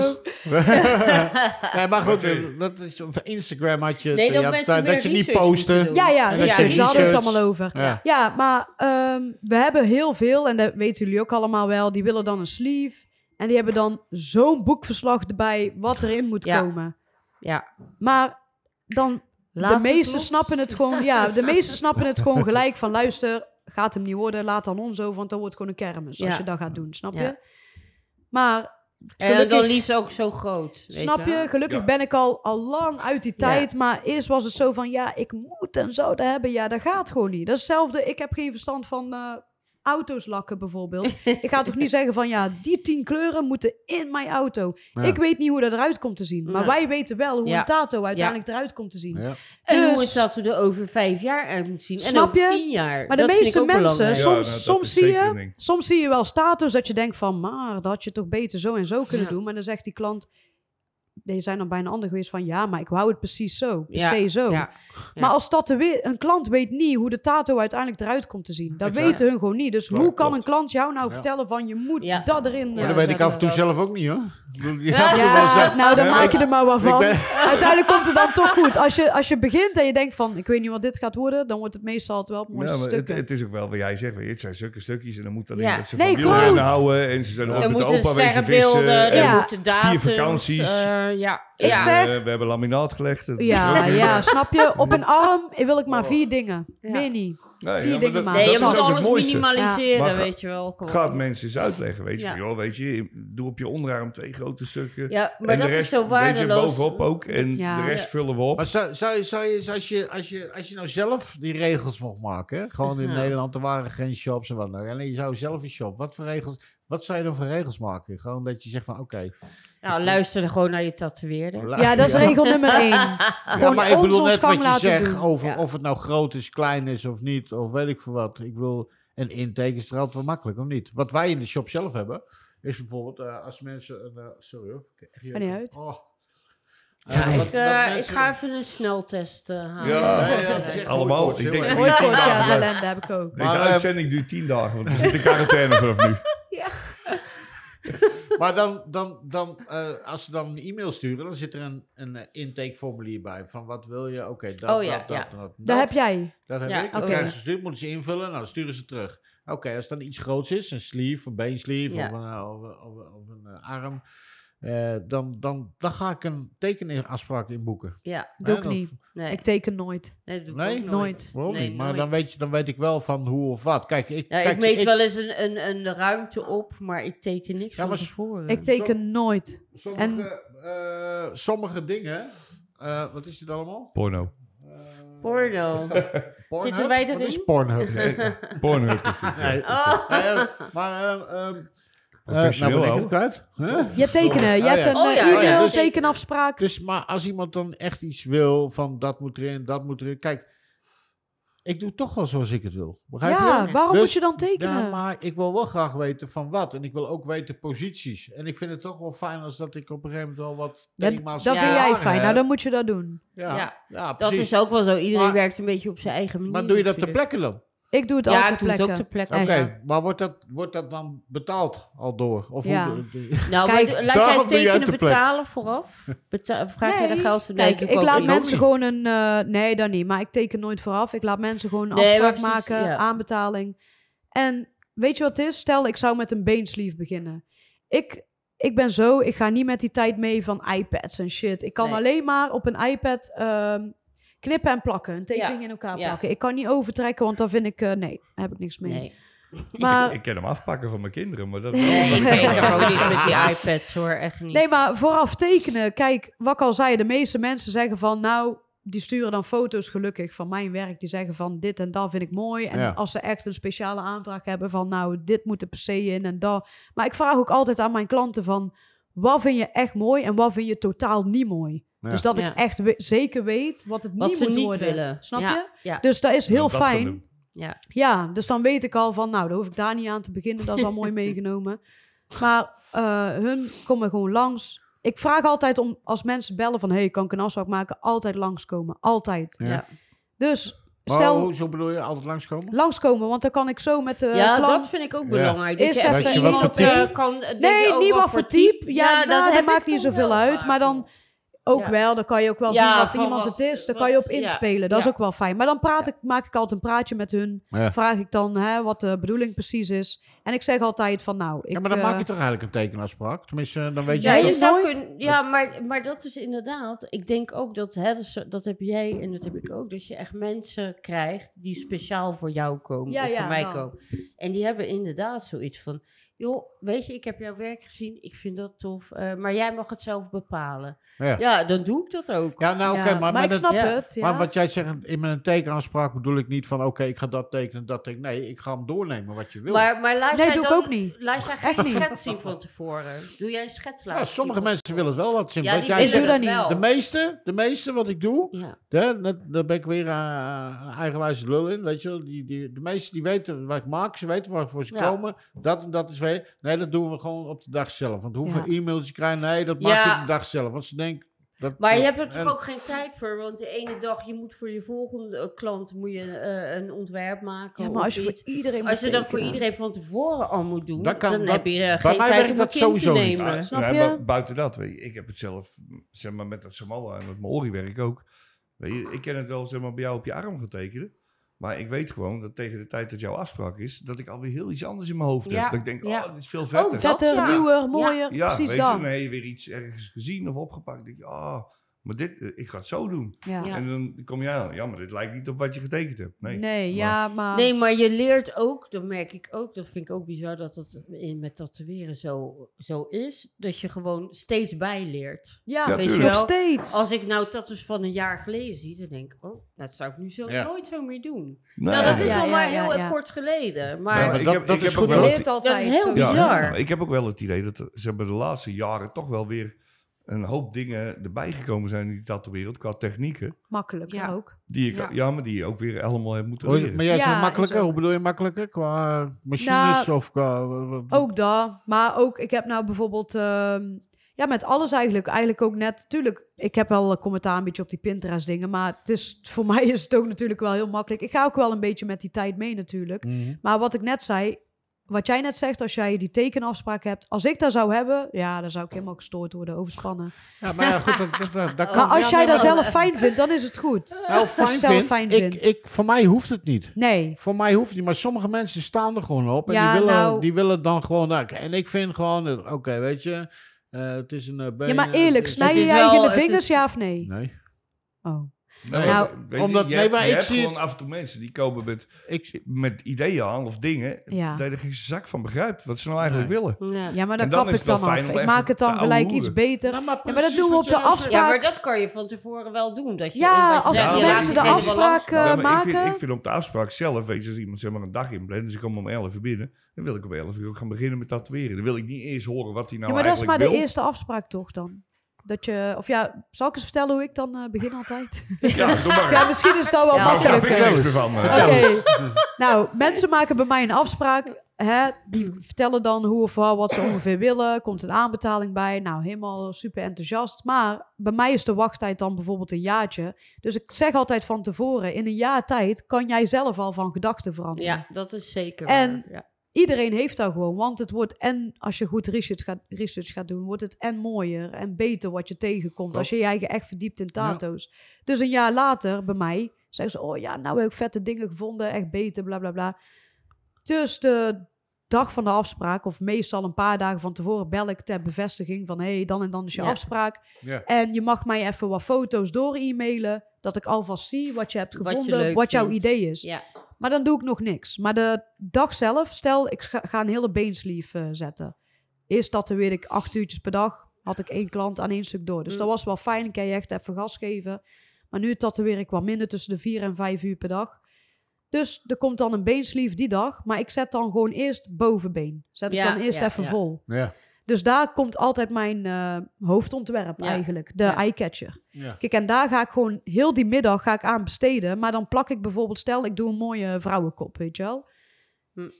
Met diamant of krul, mijn stijl. Maar die doe ik dan, heb ik gewoon even simpel een gezicht. Even op de iPad dan, of ja, een mooi gezicht natuurlijk. Ja. Maar dan maak ik zelf uit de hand die diamant dingen op haar voorhoofd of krullen erbij. Maar die doe ik dan op haar been, bijvoorbeeld. En dan ziet zij in de spiegel van, oh ja, zo wordt het vet. Ja. En dan geef ik nog een uitleg erbij van zo en zo ongeveer wordt het. Maar dan geef ik ook een uitleg erbij met bijvoorbeeld bestaande tattoos. Dat ik zeg van, zo komt het eruit te zien. Ja, precies. Ja. En dan heb je al een idee. Maar die dag zelf ga ik lijnen en schaduwen. Dus dan zien hun al hoe het ongeveer wordt. Precies. Ja. Kijk, en die tweede afspraak heb ik al geen stress. Want dan, als ik bijvoorbeeld... Ja, maar dan, als ik het niet haal met mijn... nieuwe tekening, kan ik altijd nog aan die oude tato nog... Want er is toch nog zat werk aan te doen. Ja, precies. Ja. Klopt. Ja. Nou, dus, bedankt voor je uitleg. Ja, maar dat vind ik heel makkelijk. Maar dat bezorgt jou zelf minder stress en meer tijd om... Het is grappig dat iedereen allemaal zo toch anders werkt met dat soort dingen erin. Ik werk dan weer vaak bij hem in de shop met consults, weet je. Niet eens een tekenaanspraak, want ik teken bijna toch geen zak... omdat ik het meeste freehand doe. Ja. Maar dan wil ik wel altijd dat mensen die komen even en dan zeggen ze van... nou. Weet je, met voorbeelden, dit vind ik tof en dit vind ik tof. Ja. Ah, oké, dan weet ik wat ik moet doen. Ja, dat is fijn. Dan komt het wel goed. Ja.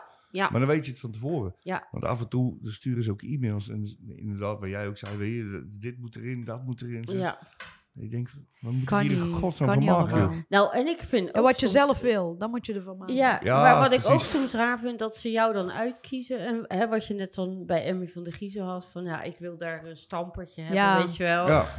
Waarom kijk je niet even op wat ik maak, weet je wel? Ja. En dat stoor ik mij ook aan. Maar ik heb dat probleem bijna niet meer. Nee. Jullie zitten natuurlijk ook allemaal in de shop met allemaal mensen eromheen die verschillende stijlen beheersen. En dat hebben wij ook. Weet je? Ja. Dus over het algemeen, het voordeel wat wij hebben is dat de mail komt binnen en de floor manager, die ziet die mail en die denkt, oké, weet je, dat is voor die, dat is voor die. Ja. Dan vis je dat er al een beetje uit. Ja, dat is waar. En wij doen niks met mailen. Wist je dat je heel erg met je handen praat? Ja, ik klopt. Ik ook af en toe. Aan de andere kant. Ja, maar Jarno is ook altijd een beetje Italiaans, dacht ik. Vind ik ook Jarno. Leuk, ja, maar het bleek Fins te wezen. Dames, we moeten er echt een eind aan gaan maken. Ja, serieus. Ik keek net stiekem op mijn horloge, maar volgens mij bij het langste zit daar. Nee joh. Ja, maar het wel. Dit is een Rolexje uit Thailand. Ah, dat is een neppetje. Ja, daarom. Die zal helemaal niks in die gaat veel te snel, zie ik al. Hoe laat is het? Ja, het is, we zitten dan weer zo lekker te lullen, man. Ja, dat is gewoon super gezellig. Ja, dit was hartstikke leuk. Het was net Afro-service-slot. Maar ja, je valt in herhalingen, ouwe. Nee, dat heb ik niet gezegd. Met opa. Oh ja, die hadden we ook. Ja. We hebben Amanda Spoel erbij gehad. Maar ik vond het echt leuk, Hello. Deze twee mooie dames. Ja, ook wel leuk. Ik vond het ook leuk. Twee ratten in het vak. Inkmonsters. Dus... Ja, nou ja, super. Kans, weet je, als ik op mijn 16e zo makkelijk met vrouwen praat, dan had ik een mooi leven gehad. Ah. Ja. Ah, beter laat dan nooit, hè? Ja, daarom ik leer het wel een keer, weet je. Ja, 30 jaar verder. Ja. Maar goed, de plannen die zijn, we hopen als het allemaal natuurlijk een beetje doorgaat, een Inksmijters festivaletje te organiseren. Ja, hè, superleuk. Met de vaste gasten van ons die geweest zijn. Mooi, dat is leuk, ja. En dan gewoon lekker klein houden, lekker tatoeëren. Ja. Maar in ieder geval, ik wil jullie heel erg bedanken dat jullie vanavond bij ons in de podcast wilden zijn. Ja, jullie heel bedankt. En voor de luisteraars, vergeet niet te abonneren op het YouTube-kanaal en te liken bij ons. Precies. Want dat hebben we Facebook, nodig. Instagram, YouTube. Insta, ik ga wat volg alles, abonneer. Hartstikke leuk. Nee, dames, super bedankt. Ja, jullie bedankt. Jullie wel. Heel leuk. Dank je. Hoi.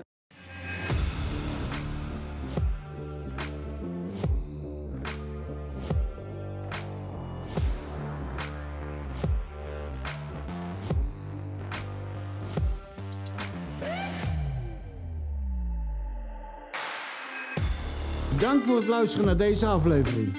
Vergeet niet te abonneren op Inksmijters via YouTube, Spotify, Google Podcasts en iTunes. Like, reageer en deel de podcast met je matties. Wil je meer weten over onze gasten? Kijk dan op inksmijters.nl/gasten. Aju!